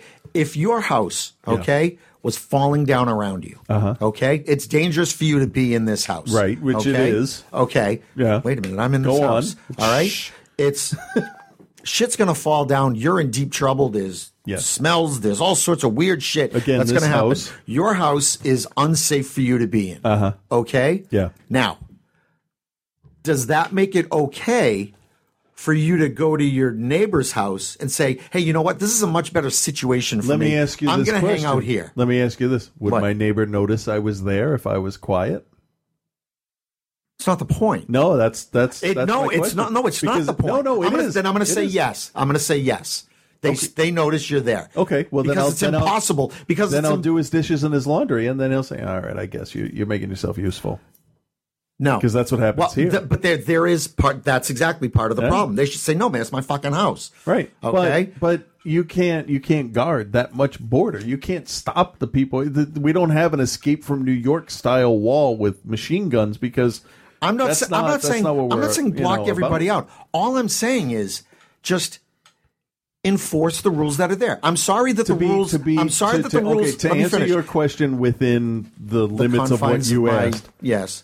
If the safety of my children depend on the shelter of my neighbor's house, then yes, I will knock on the door. You'll knock on the door. Then when he's not home, we'll crawl in through a window in the basement. Okay, and then what happens? What happens? All right, let's continue that scenario. Yeah. Okay, what happens is, you know, you've been there for 6 months, right? Okay, does that give you a right to stay there? Once he sees you and goes, I don't want you in here. Well, I've been here for 6 months. It's shitty over at my house. But here, if police or immigration catches you, they kick you out. So, but they don't.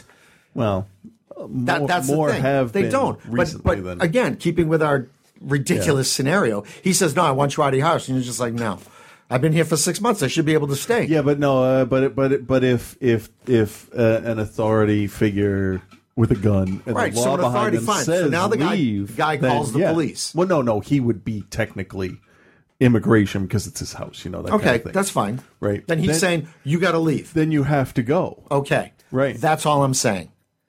I'm confused. No. So it's okay for me to sneak into his house till I get caught.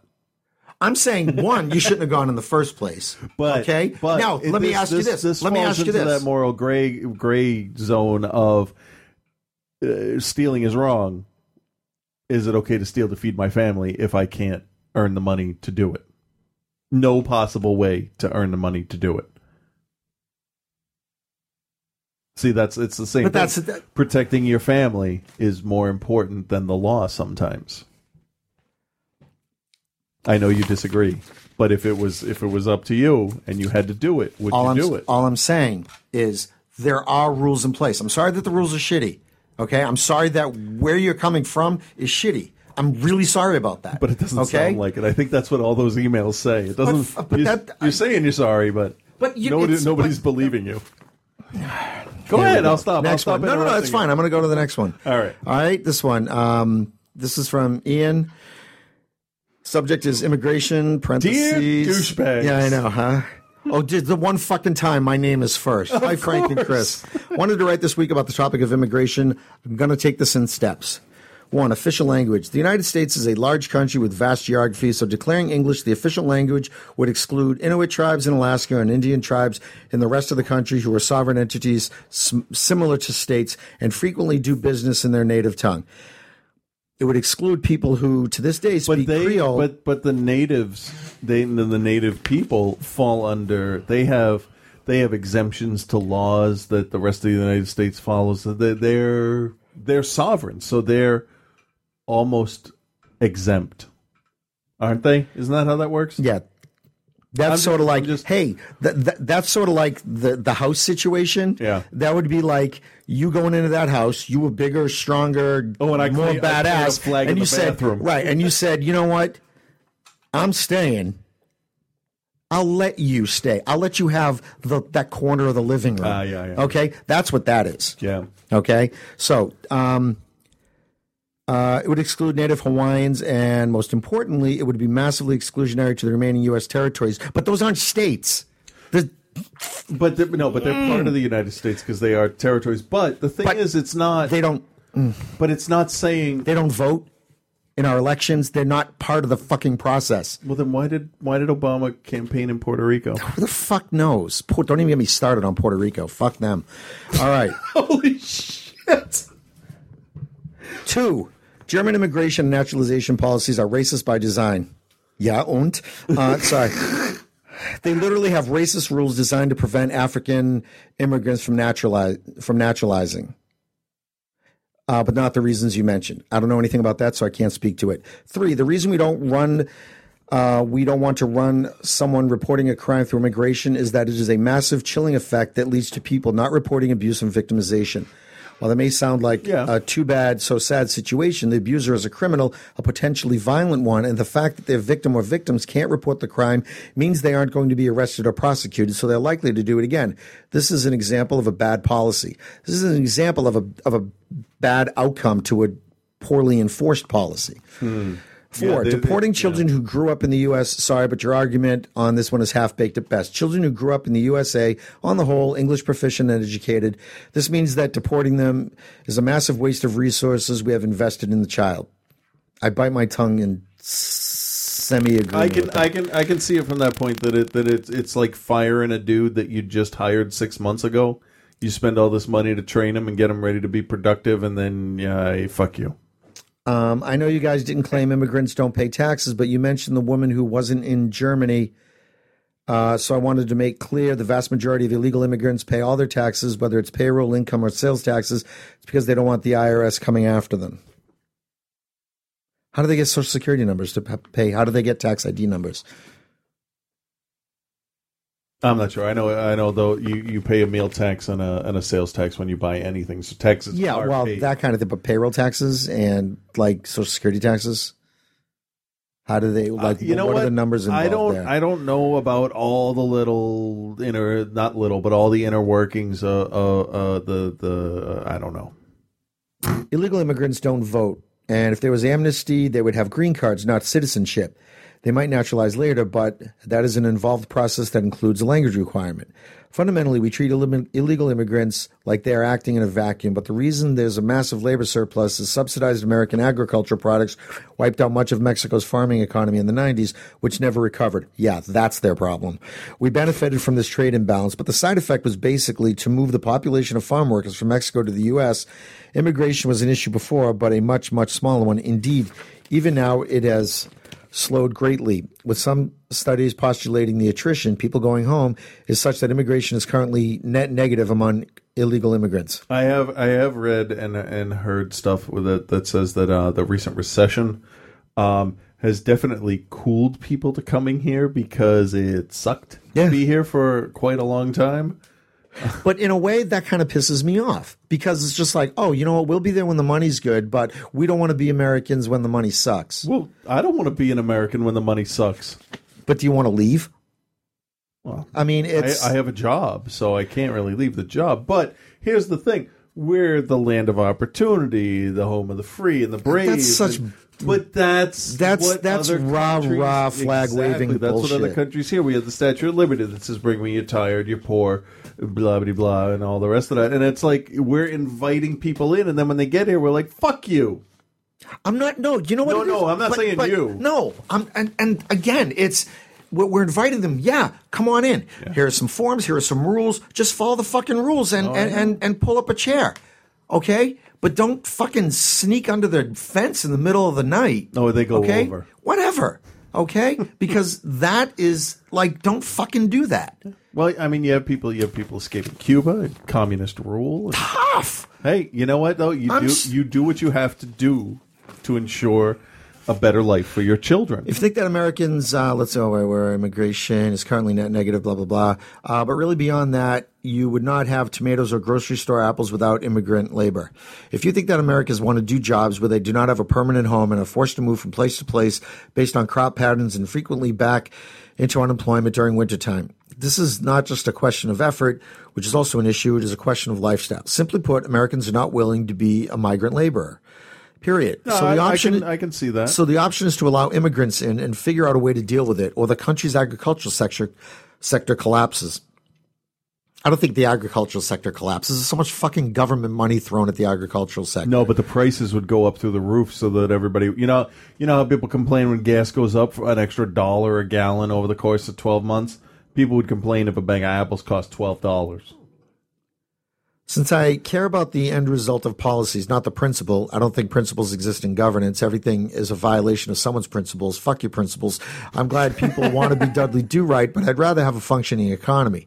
In conclusion, sorry, boys, but you're wrong. Deporting people doesn't make any sense unless they are a criminal, which technically they fucking are. Okay, moving on. There is that. I mean, if you're an illegal immigrant, illegal would denote a breakage of the law somewhere, right? But it's one of those where it's like, oh, you're an illegal immigrant or you're a fucking child pornographer. You know, both are illegal. One just outweighs the other. There's degrees to the severity of... Child pornographers, just have them killed. Well, there is that. That would create... Oh, wait, no illegal would want to be a child pornographer because that job gets you killed, so... That's tough. How do you feel about that? You know what we do? We have the immigrants hunt down the child pornographers. Okay, for every one that you kill, you find and kill, you get to stay another month. All right. Wow. One more thing There's for me. There's a plan. Facebook was originally thefacebook.com, and I started using it in 2004, a few months after the Harvard release. Thank you, Ian. Interesting footnote. Moving on. He's trying to tell me I was wrong for making my the Facebook joke, but you know what? When I look at it now, it just says Facebook. So no, in fact, it was Justin Timberlake, who told him to change it in the movie.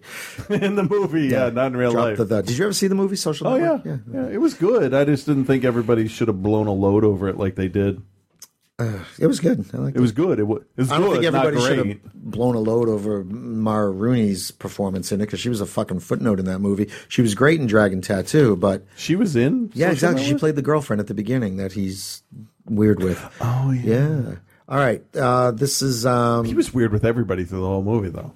This is from Nick. Okay. Hey, Chris and Frank. Regarding the immigration situation from your earlier episode, I agree with Chris on the fact that none of them should be entitled to anything just because they're good people. But at the same time, a lot of these kids that get brought here at a young age only know this country. It's true that their parents kind of screwed them over to, ironically, get a better life for them. At the same time, you can't just apply for citizenship /visa/green card like you would sign up for a Costco Club card. They only allow a certain amount of people through each year, and unfortunately, the people who have a lot of money in other countries can easily buy their way into the United States.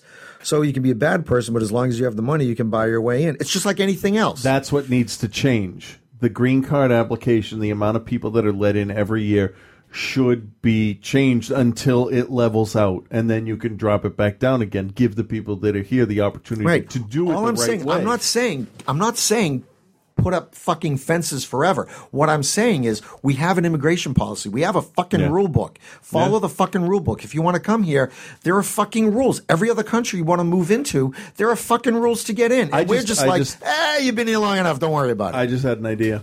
You wanna solve the unemployment problem and the immigration problem at the same time? What? Hire a whole shitload of people, train them on how to get people through the green card process, and then have them do the job. Problem solved. That's like saying the way to cure overpopulation and hunger is to have people eat the babies. Soylent Green. Exactly.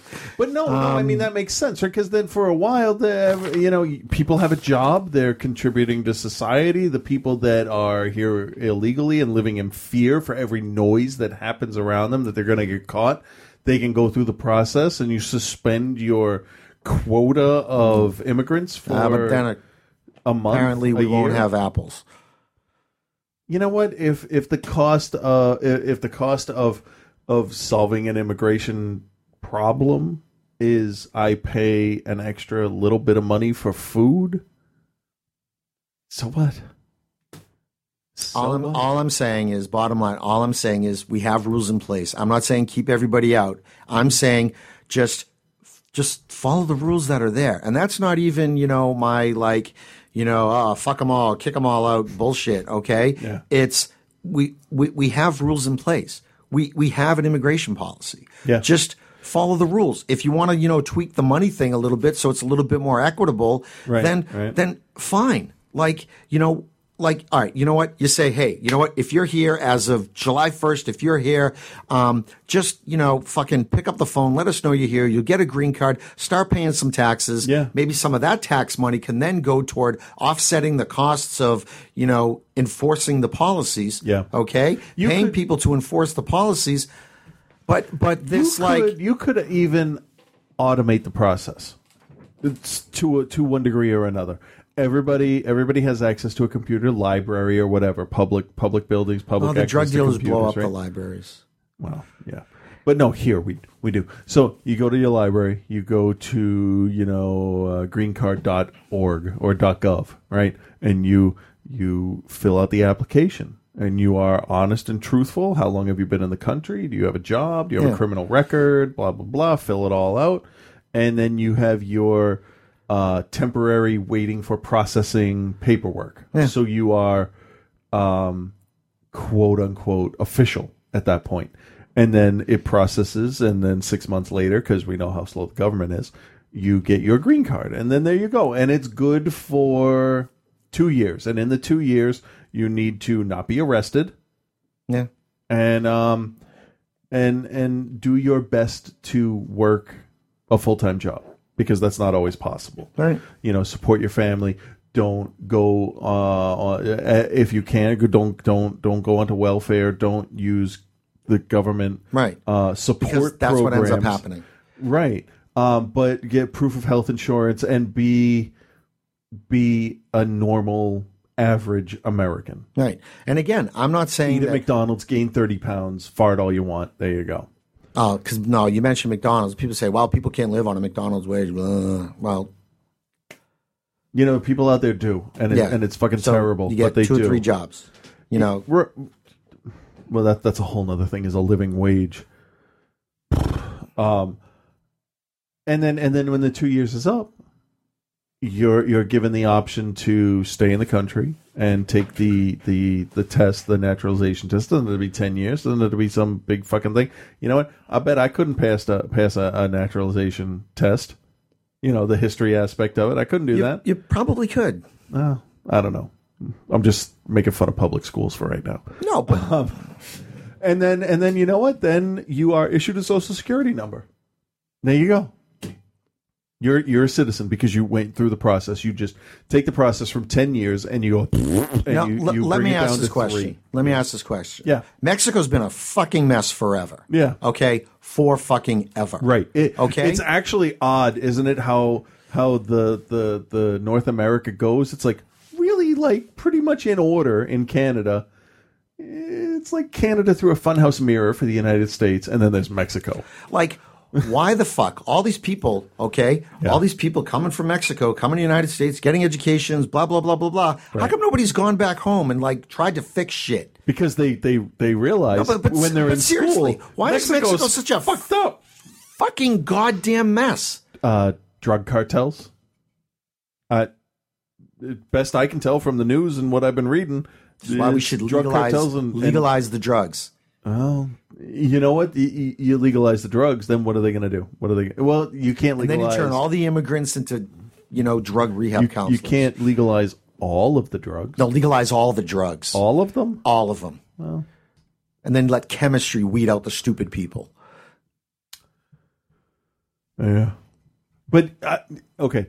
Before we finish up, I think that I pissed off everybody yet? Who haven't I got? No, because I think in the end we agree that the thing is that if you're here and you love the country and you want to stay but you here, know what, though? Here's the thing: we need to change the process that gets me, for the people to get into the country. Is that the people who are here?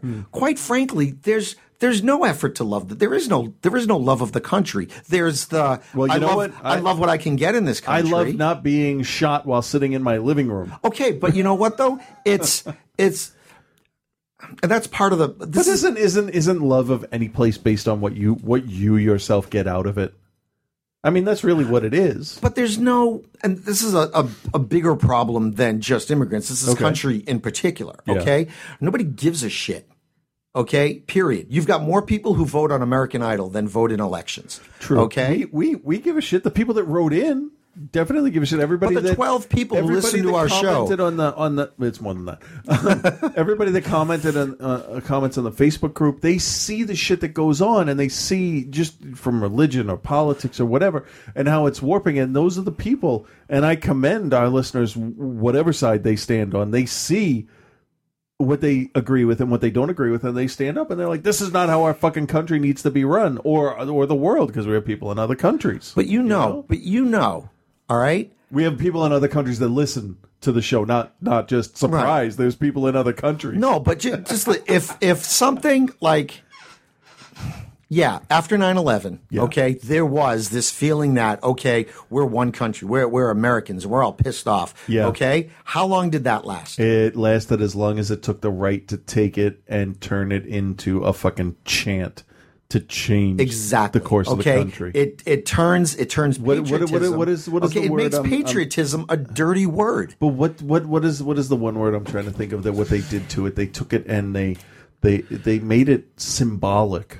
It went beyond solidarity. It made from the left's point of view, it made being a patriot kind of like a dirty thing, arrogant. Yeah, and from the right's point of view, if you weren't this God-fearing, flag-carrying, faggot-killing son of a bitch, good old boy, sadly, then you weren't a patriot.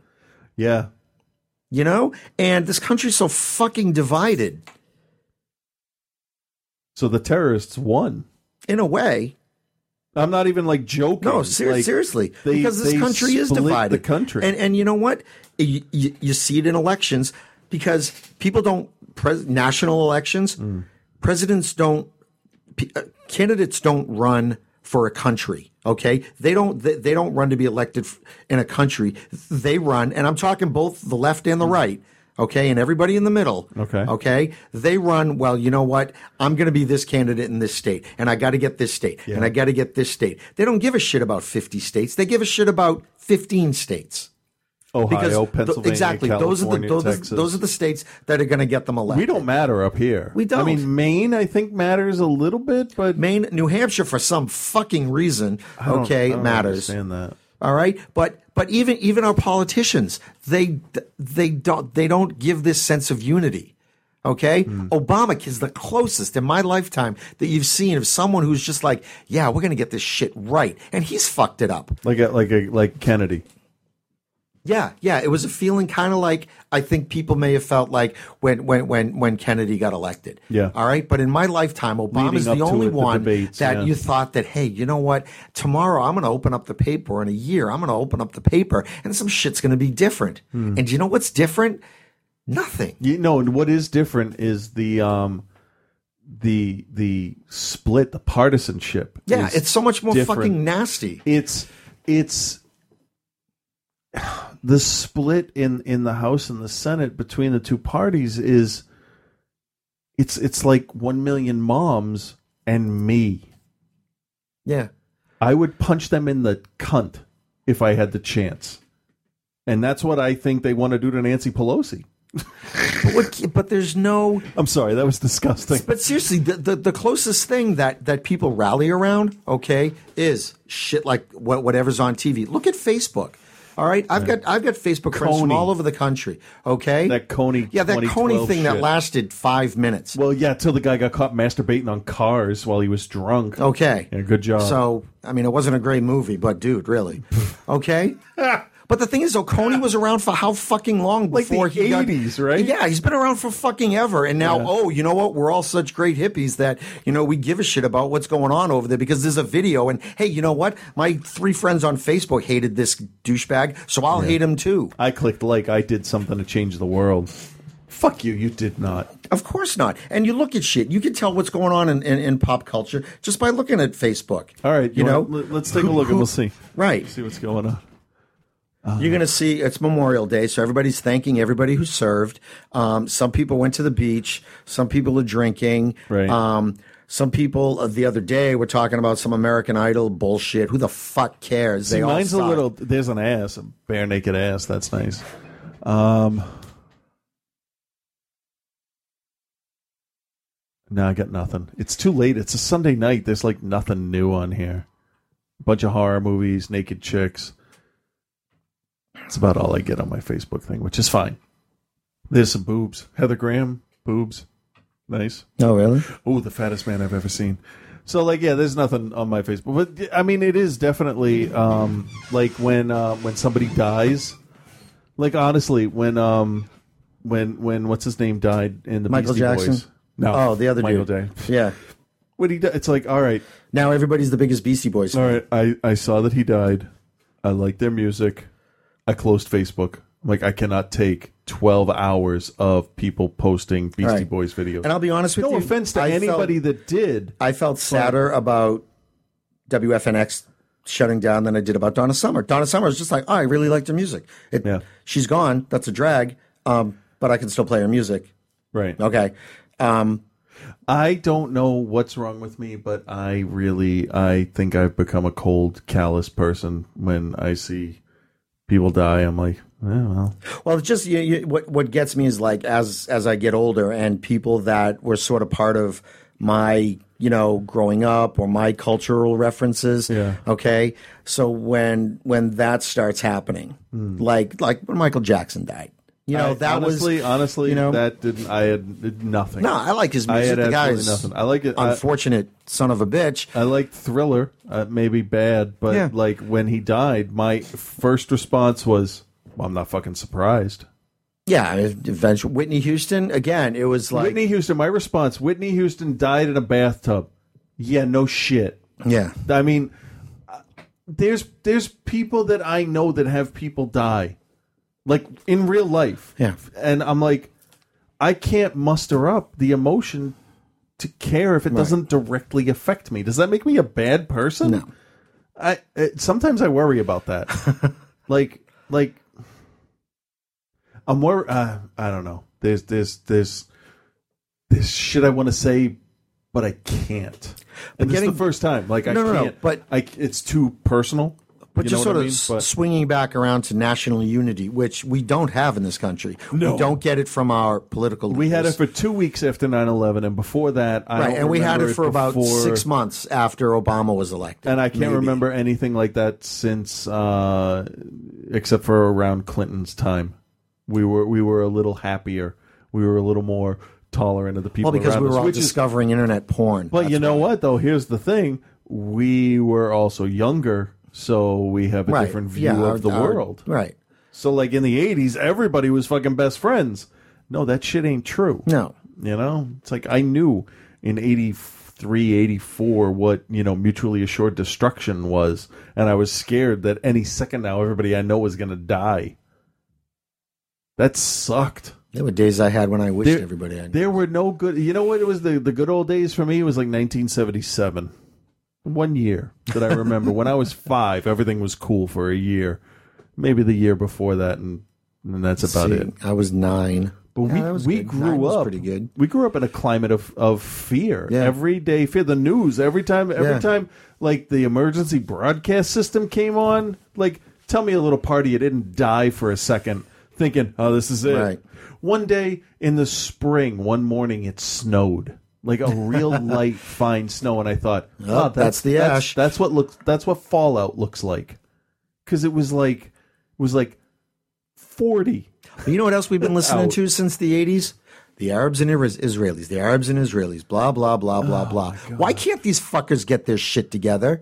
I mean, really, it's a bad fucking real estate deal. That's what went wrong, okay? It's a bad fucking real estate deal. The British said, oh, hey, you know what? Actually, the four powers at once said, oh, you know what? We need a place for all the Jews because they don't want to be in Europe anymore. You know what?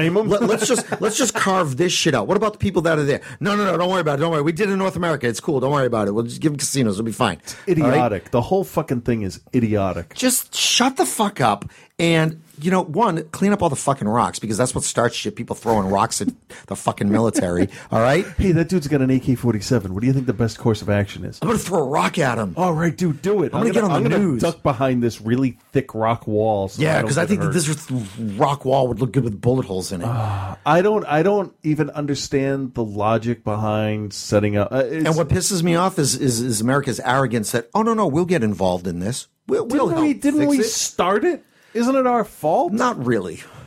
You know what?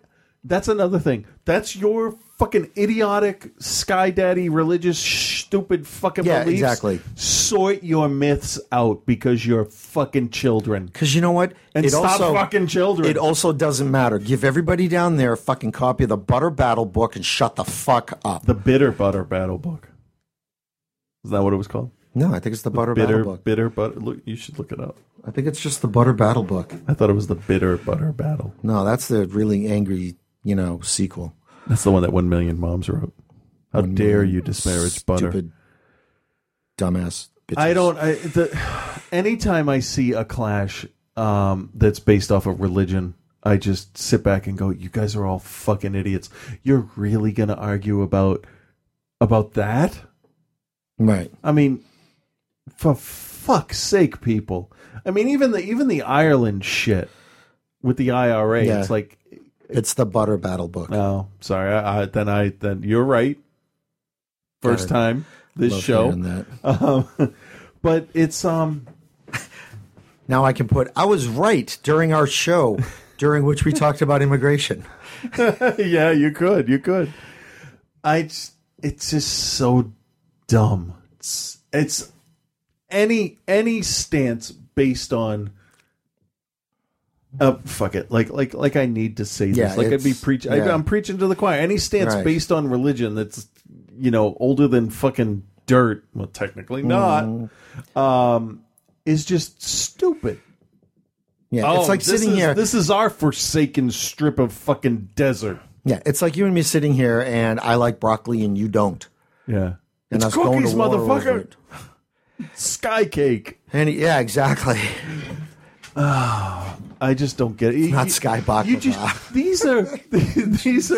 These are grown-ups arguing about fucking fairy tales, and people are still to this day dying.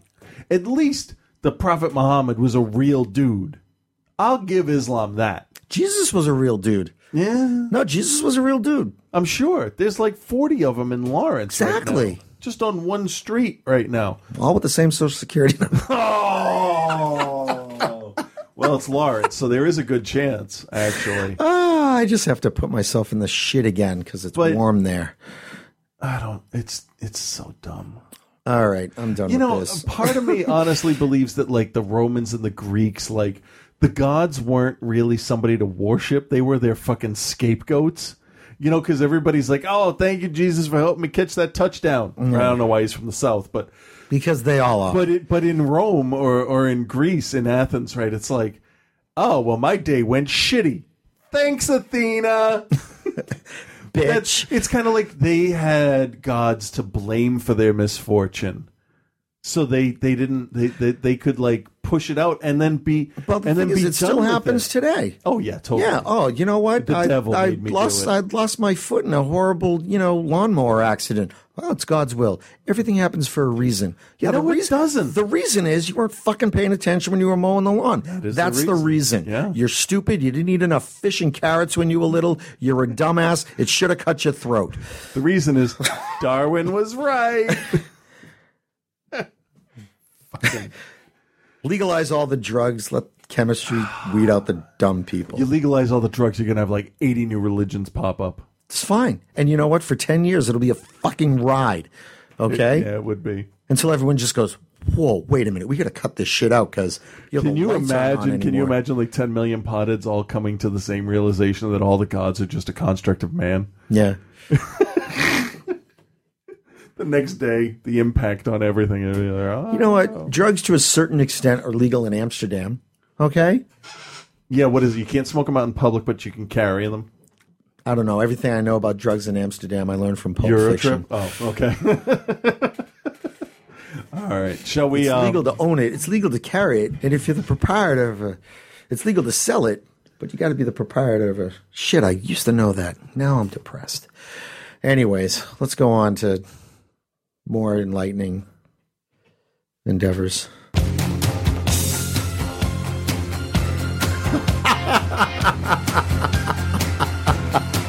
What is this? Far we've been traveling. Oh. This is for me. Without a home, but not without a star.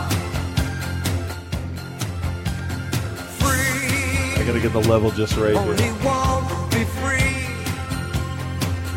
We're huddled close. Oh boy, you're in for it. I think I am too. You hold my ass closed. I really do like this song. I like Neil Diamond and right, Neil Diamond? Yeah. I'm tired, so I don't know. We're talking about the Beastie Boys, so I'm not sure. You know, Mike D. Right. You know. I don't want to sound like an asshole or anything, but get the fuck out of my country. Get out. It's stay out. Stay out. Oh, I'm sorry. Yes, stay out, or we're going to help you leave. I started the engine on the boat. Get on. I don't remember any of that. Me either. Oh, fuck. We went on for like an hour about that. Oh, yeah. Last rites with Reverend Scott.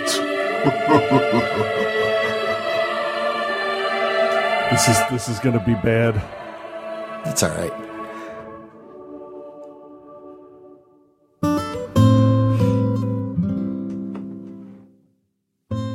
Hey there, Chris and Frank. It's Reverend Scott. Hey. I hope you enjoyed that bit of Neil Diamond at the beginning of the segment, despite what you may have said after it. I sound like such a dick, but I'm pretty black and white on this. Shouldn't have used that particular phrase. You didn't say brown and white. I'm pretty sure you guys sound racist regardless of what you say. I really don't think racism is going to win you guys any votes in the upcoming election, though. You guys really need to start thinking about your public image. Wow, he is a serious motherfucker, isn't he? I'm just trying to help, guys. I just think I'd avoid racism while campaigning, and that's just a rule. I think I get to punch you in your pussy. I think that is a rule. Yeah. Damn, I did say that. Fine, you guys do whatever you want. But I wouldn't be surprised if no one even votes for you. That's your fault. There will be blood. Oh, and a lot of it, I'm sure. Yeah. Threatening me isn't going to get you anywhere, guys. Just remember, I can always threaten you right back. Here's where it gets fucking creepy. Okay. Do you really think voters would like to hear about Frank's experience with surprise penis? I'm always interested to hear stories about dicks that you wouldn't expect. I bet you would, what? Chris, only because it's not about you. I'll leave it up to Frank to tell you the surprise penis story after the show. Boy. But I will tell you this. It does involve Frank saying... Oh, no. My God, I wasn't expecting your dick. Not to mention Frank's passion for bestiality, leading to his on-again, off-again romance with a female mountain lion at the zoo. Oh, she'll rip my dick off. Who cares? Touching the dick. Yeah, exactly. It's gone now, but she touched it. Do you guys not realize how you must sound to the voting public? Well, yes. We sound really fucking stupid. Duh. I don't know what your problem is. I don't know what it is. I ate boogers when I was little. I don't know if that explains it or not. I did not say that. What I do know is that it's about time I ended this segment, so you guys can get back to what you do best, praying. Praise the Lord. Jesus Christ will not be mocked. Peace and love, guys. Oh, here comes the stinger. You get the bazooka and you pawn it and you get $3,000 and add it onto your yearly income. Then you get a hooker and you fuck her and then you. Well, that's why you need the bazooka so you can beat her with the non-projectile end of the bazooka. Because you already beat her with the projectile end of the penis. Are you serious? Listen to this. Yeah, if you're a fucking loser. Wow. Actually, that one honestly wasn't as bad as I thought it would be. Because we said some shit on that last show. I'm sure we did. You know what, though? Generated feedback. It most certainly did. That's fine. That's so good. People can wonder. The dialogue. People can wonder if we did it just for the feedback. They'll never know. Hey, we're at this is episode 197. Yeah, 2 more weeks. We'll do 198. Let me call up my schedule here so we can do this so Scott doesn't have to email me in a panic right before we record. And let's see what we got here for come on preview anytime. Yeah, anytime. And then we can figure it out. I think I definitely don't want to do it this late. Yeah. There it is. Hey, look at that. Shit. Well, how about we do it earlier on Thursday, earlier than 10? Is that good? Thursday is what date? That is the 1st. 31st? The 31st. 30 days after September. Okay.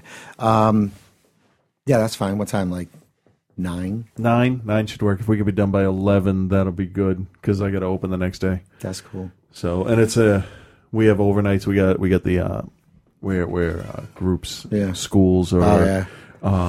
Girl Scout troops, Boy Scout troops, they sleep over in the museum and do all stuff all night long, and I have to be there. And then they say they own the museum now, and you have to leave. Exactly. I'm like, good, you thread the fucking Squatters. Projector. But yeah, so I have to be in extra early because we have shows earlier than our normally scheduled shows. So, but it'll get us back on schedule, which will be nice. So. Because this is out late. I'm going to put this out tonight so that it's not Monday because technically we missed a week, but we didn't because we're going to put 2 out within 5 days. Yeah. So. AreYouSeriousPodcast at gmail.com. It's kind of funny how when I start to say that, you instantly go to the email. Yeah, because I don't know the phone number. 206-339-5808. Okay. And, episode 200's coming up. We got to do something special. Yeah. It won't be anything. We could do another commentary. I found I have a video up here on the... of what? Oh, people want us to cover Hell House, which is about the Christian haunted house. Oh, really? That they set up. Yeah. That could be funny. It's like the evils of abortion, pornography. There's nothing evil about pornography except possibly the chafing you get if you do it too often. Yeah. And anyway... May was National Masturbation Month, so there's that. Yeah, there is. Actually, every month can be Masturbation Month if you're committed to the ideal.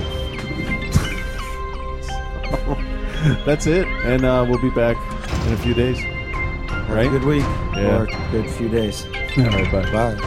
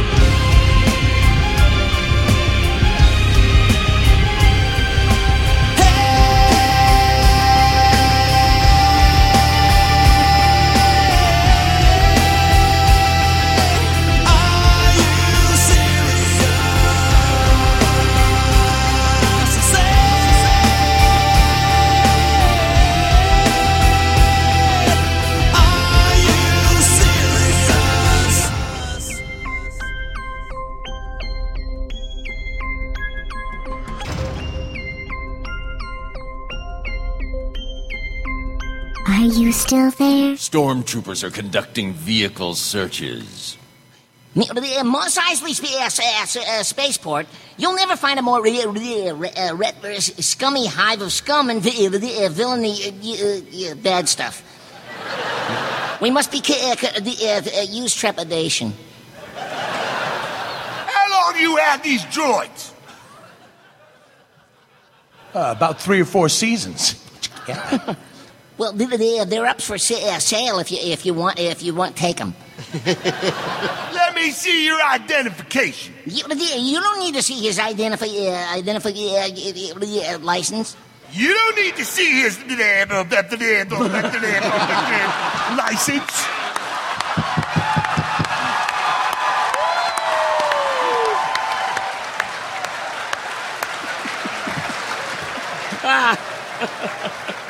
Bring it on.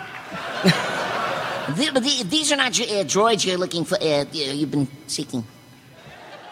These are not the droids you've been seeking. He can go on about his son of a bitch. What he said.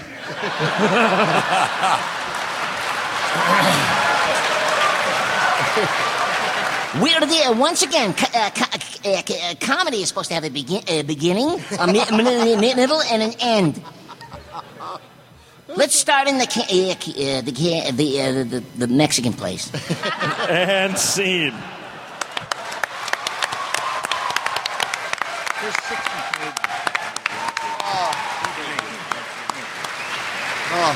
All right, we're in the cantina. The next group of characters. We have Obi-Wan, played by Inspector Gadget.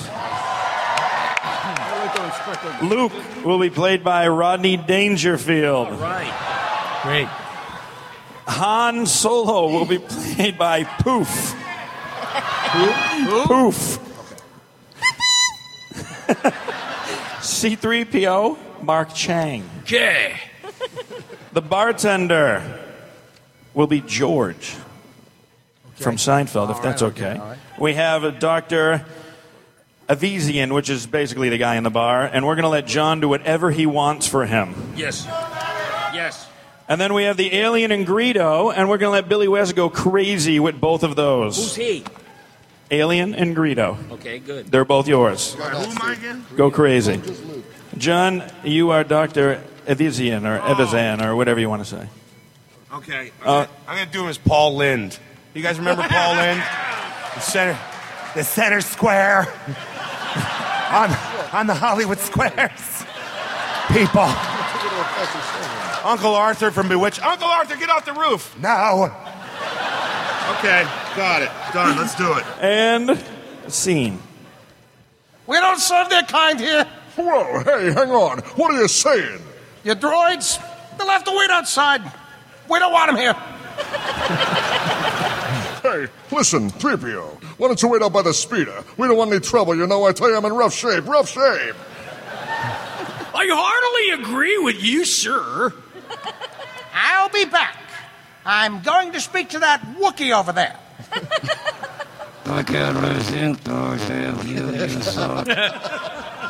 He doesn't like you. Oh, man. Hey, well, who does? I tell you, I got no respect. No respect at all. I don't like you either. You just watch yourself. We're wanted men. I have the death sentence in 12 systems. You people. Hey, oh, look out. I better be careful, you know. You'll be dead. This one's not worth the effort. Come, let me get you something. Go, go, gadget blender. Go, go, gadget lightsaber.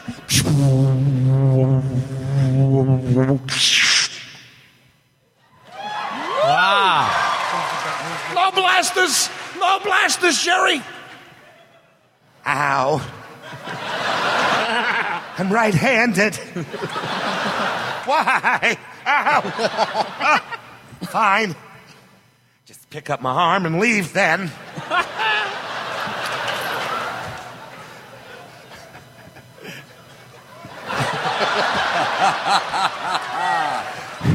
But that's incredibly rude.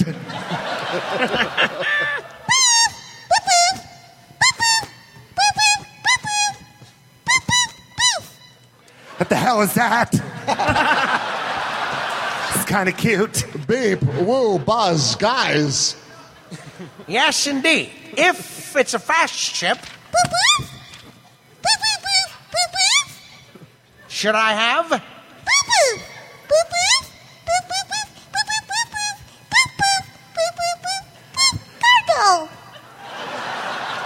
Only passengers, myself, the boy, two droids, and no questions asked.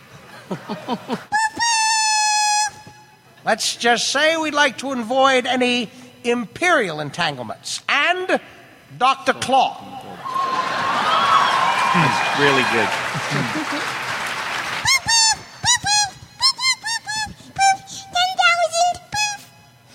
Oh, wait. Hang on a minute. $10,000? We could almost buy our own ship for that. Are you kidding? I've been told to do sparkle so I can talk. But Princess Celestia, who's going to fly it? You? Hey, you bet I could. I'm not such a bad pilot myself, you know. I mean, we don't have to sit here and listen to this. We haven't got that much with us, but we could pay you $2,000 now, plus $15 when we reach Alderaan. Then I'll hit 99 up for a loan. 17, huh? Okay, you guys got yourself a ship. We'll leave as soon as you're ready. Docking Bay 94. 94. That's 5 less than 99. I should have waited for this one to make my 99 jump. Shit. All right, come along, Luke. Looks like somebody's beginning to take an interest in your handiwork. Chewie, Spike, get back to the ship and get her ready. Wow. I had to do it too. Everybody all together now. Yes, Greedo. As a matter of fact, I was just going to see your boss. Tell Princess Celestia I've got her money. Wait a minute. Can I do Tony Soprano? Sure. Yeah. All right, listen, it's too fucking late, okay? You should have paid him when you had the chance. Jabba's going to put a price on your fucking head so large that every bounty hunter in the friggin' galaxy will be looking for you. I'm lucky I found you first. Yeah, but this time I got the money. Look, Stonad, if you give it to me, I might forget that I found you. Well, I don't have it with me. Tell Jabba. Oh, Jabba, if the Jabba, he's got nothing to do with you. There's no time for smugglers who drop their shipments at the first sign of an Imperial cruiser. Hey, Skip, I don't know, Skip. Your white walls are looking too good, Paulie. Maybe I should send the kid out to get us some Badger Fresh. Even I get boarded sometimes.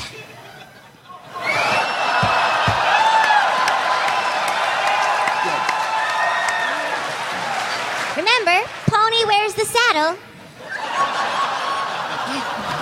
It's funny, I get boarded every now and then when I drink too much grappa.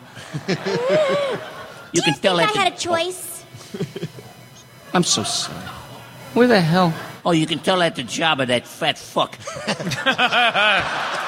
You know, that fucking sweatsuit, he never takes the fucking thing off. He may only take your ship. Over my dead pony! That's the frickin' idea. I've been looking forward to killing you for a long time. Yes, I'll bet you have. Your favorite student, Twilight Sparkle. Oh, ow. You shot me first. Oh, ow.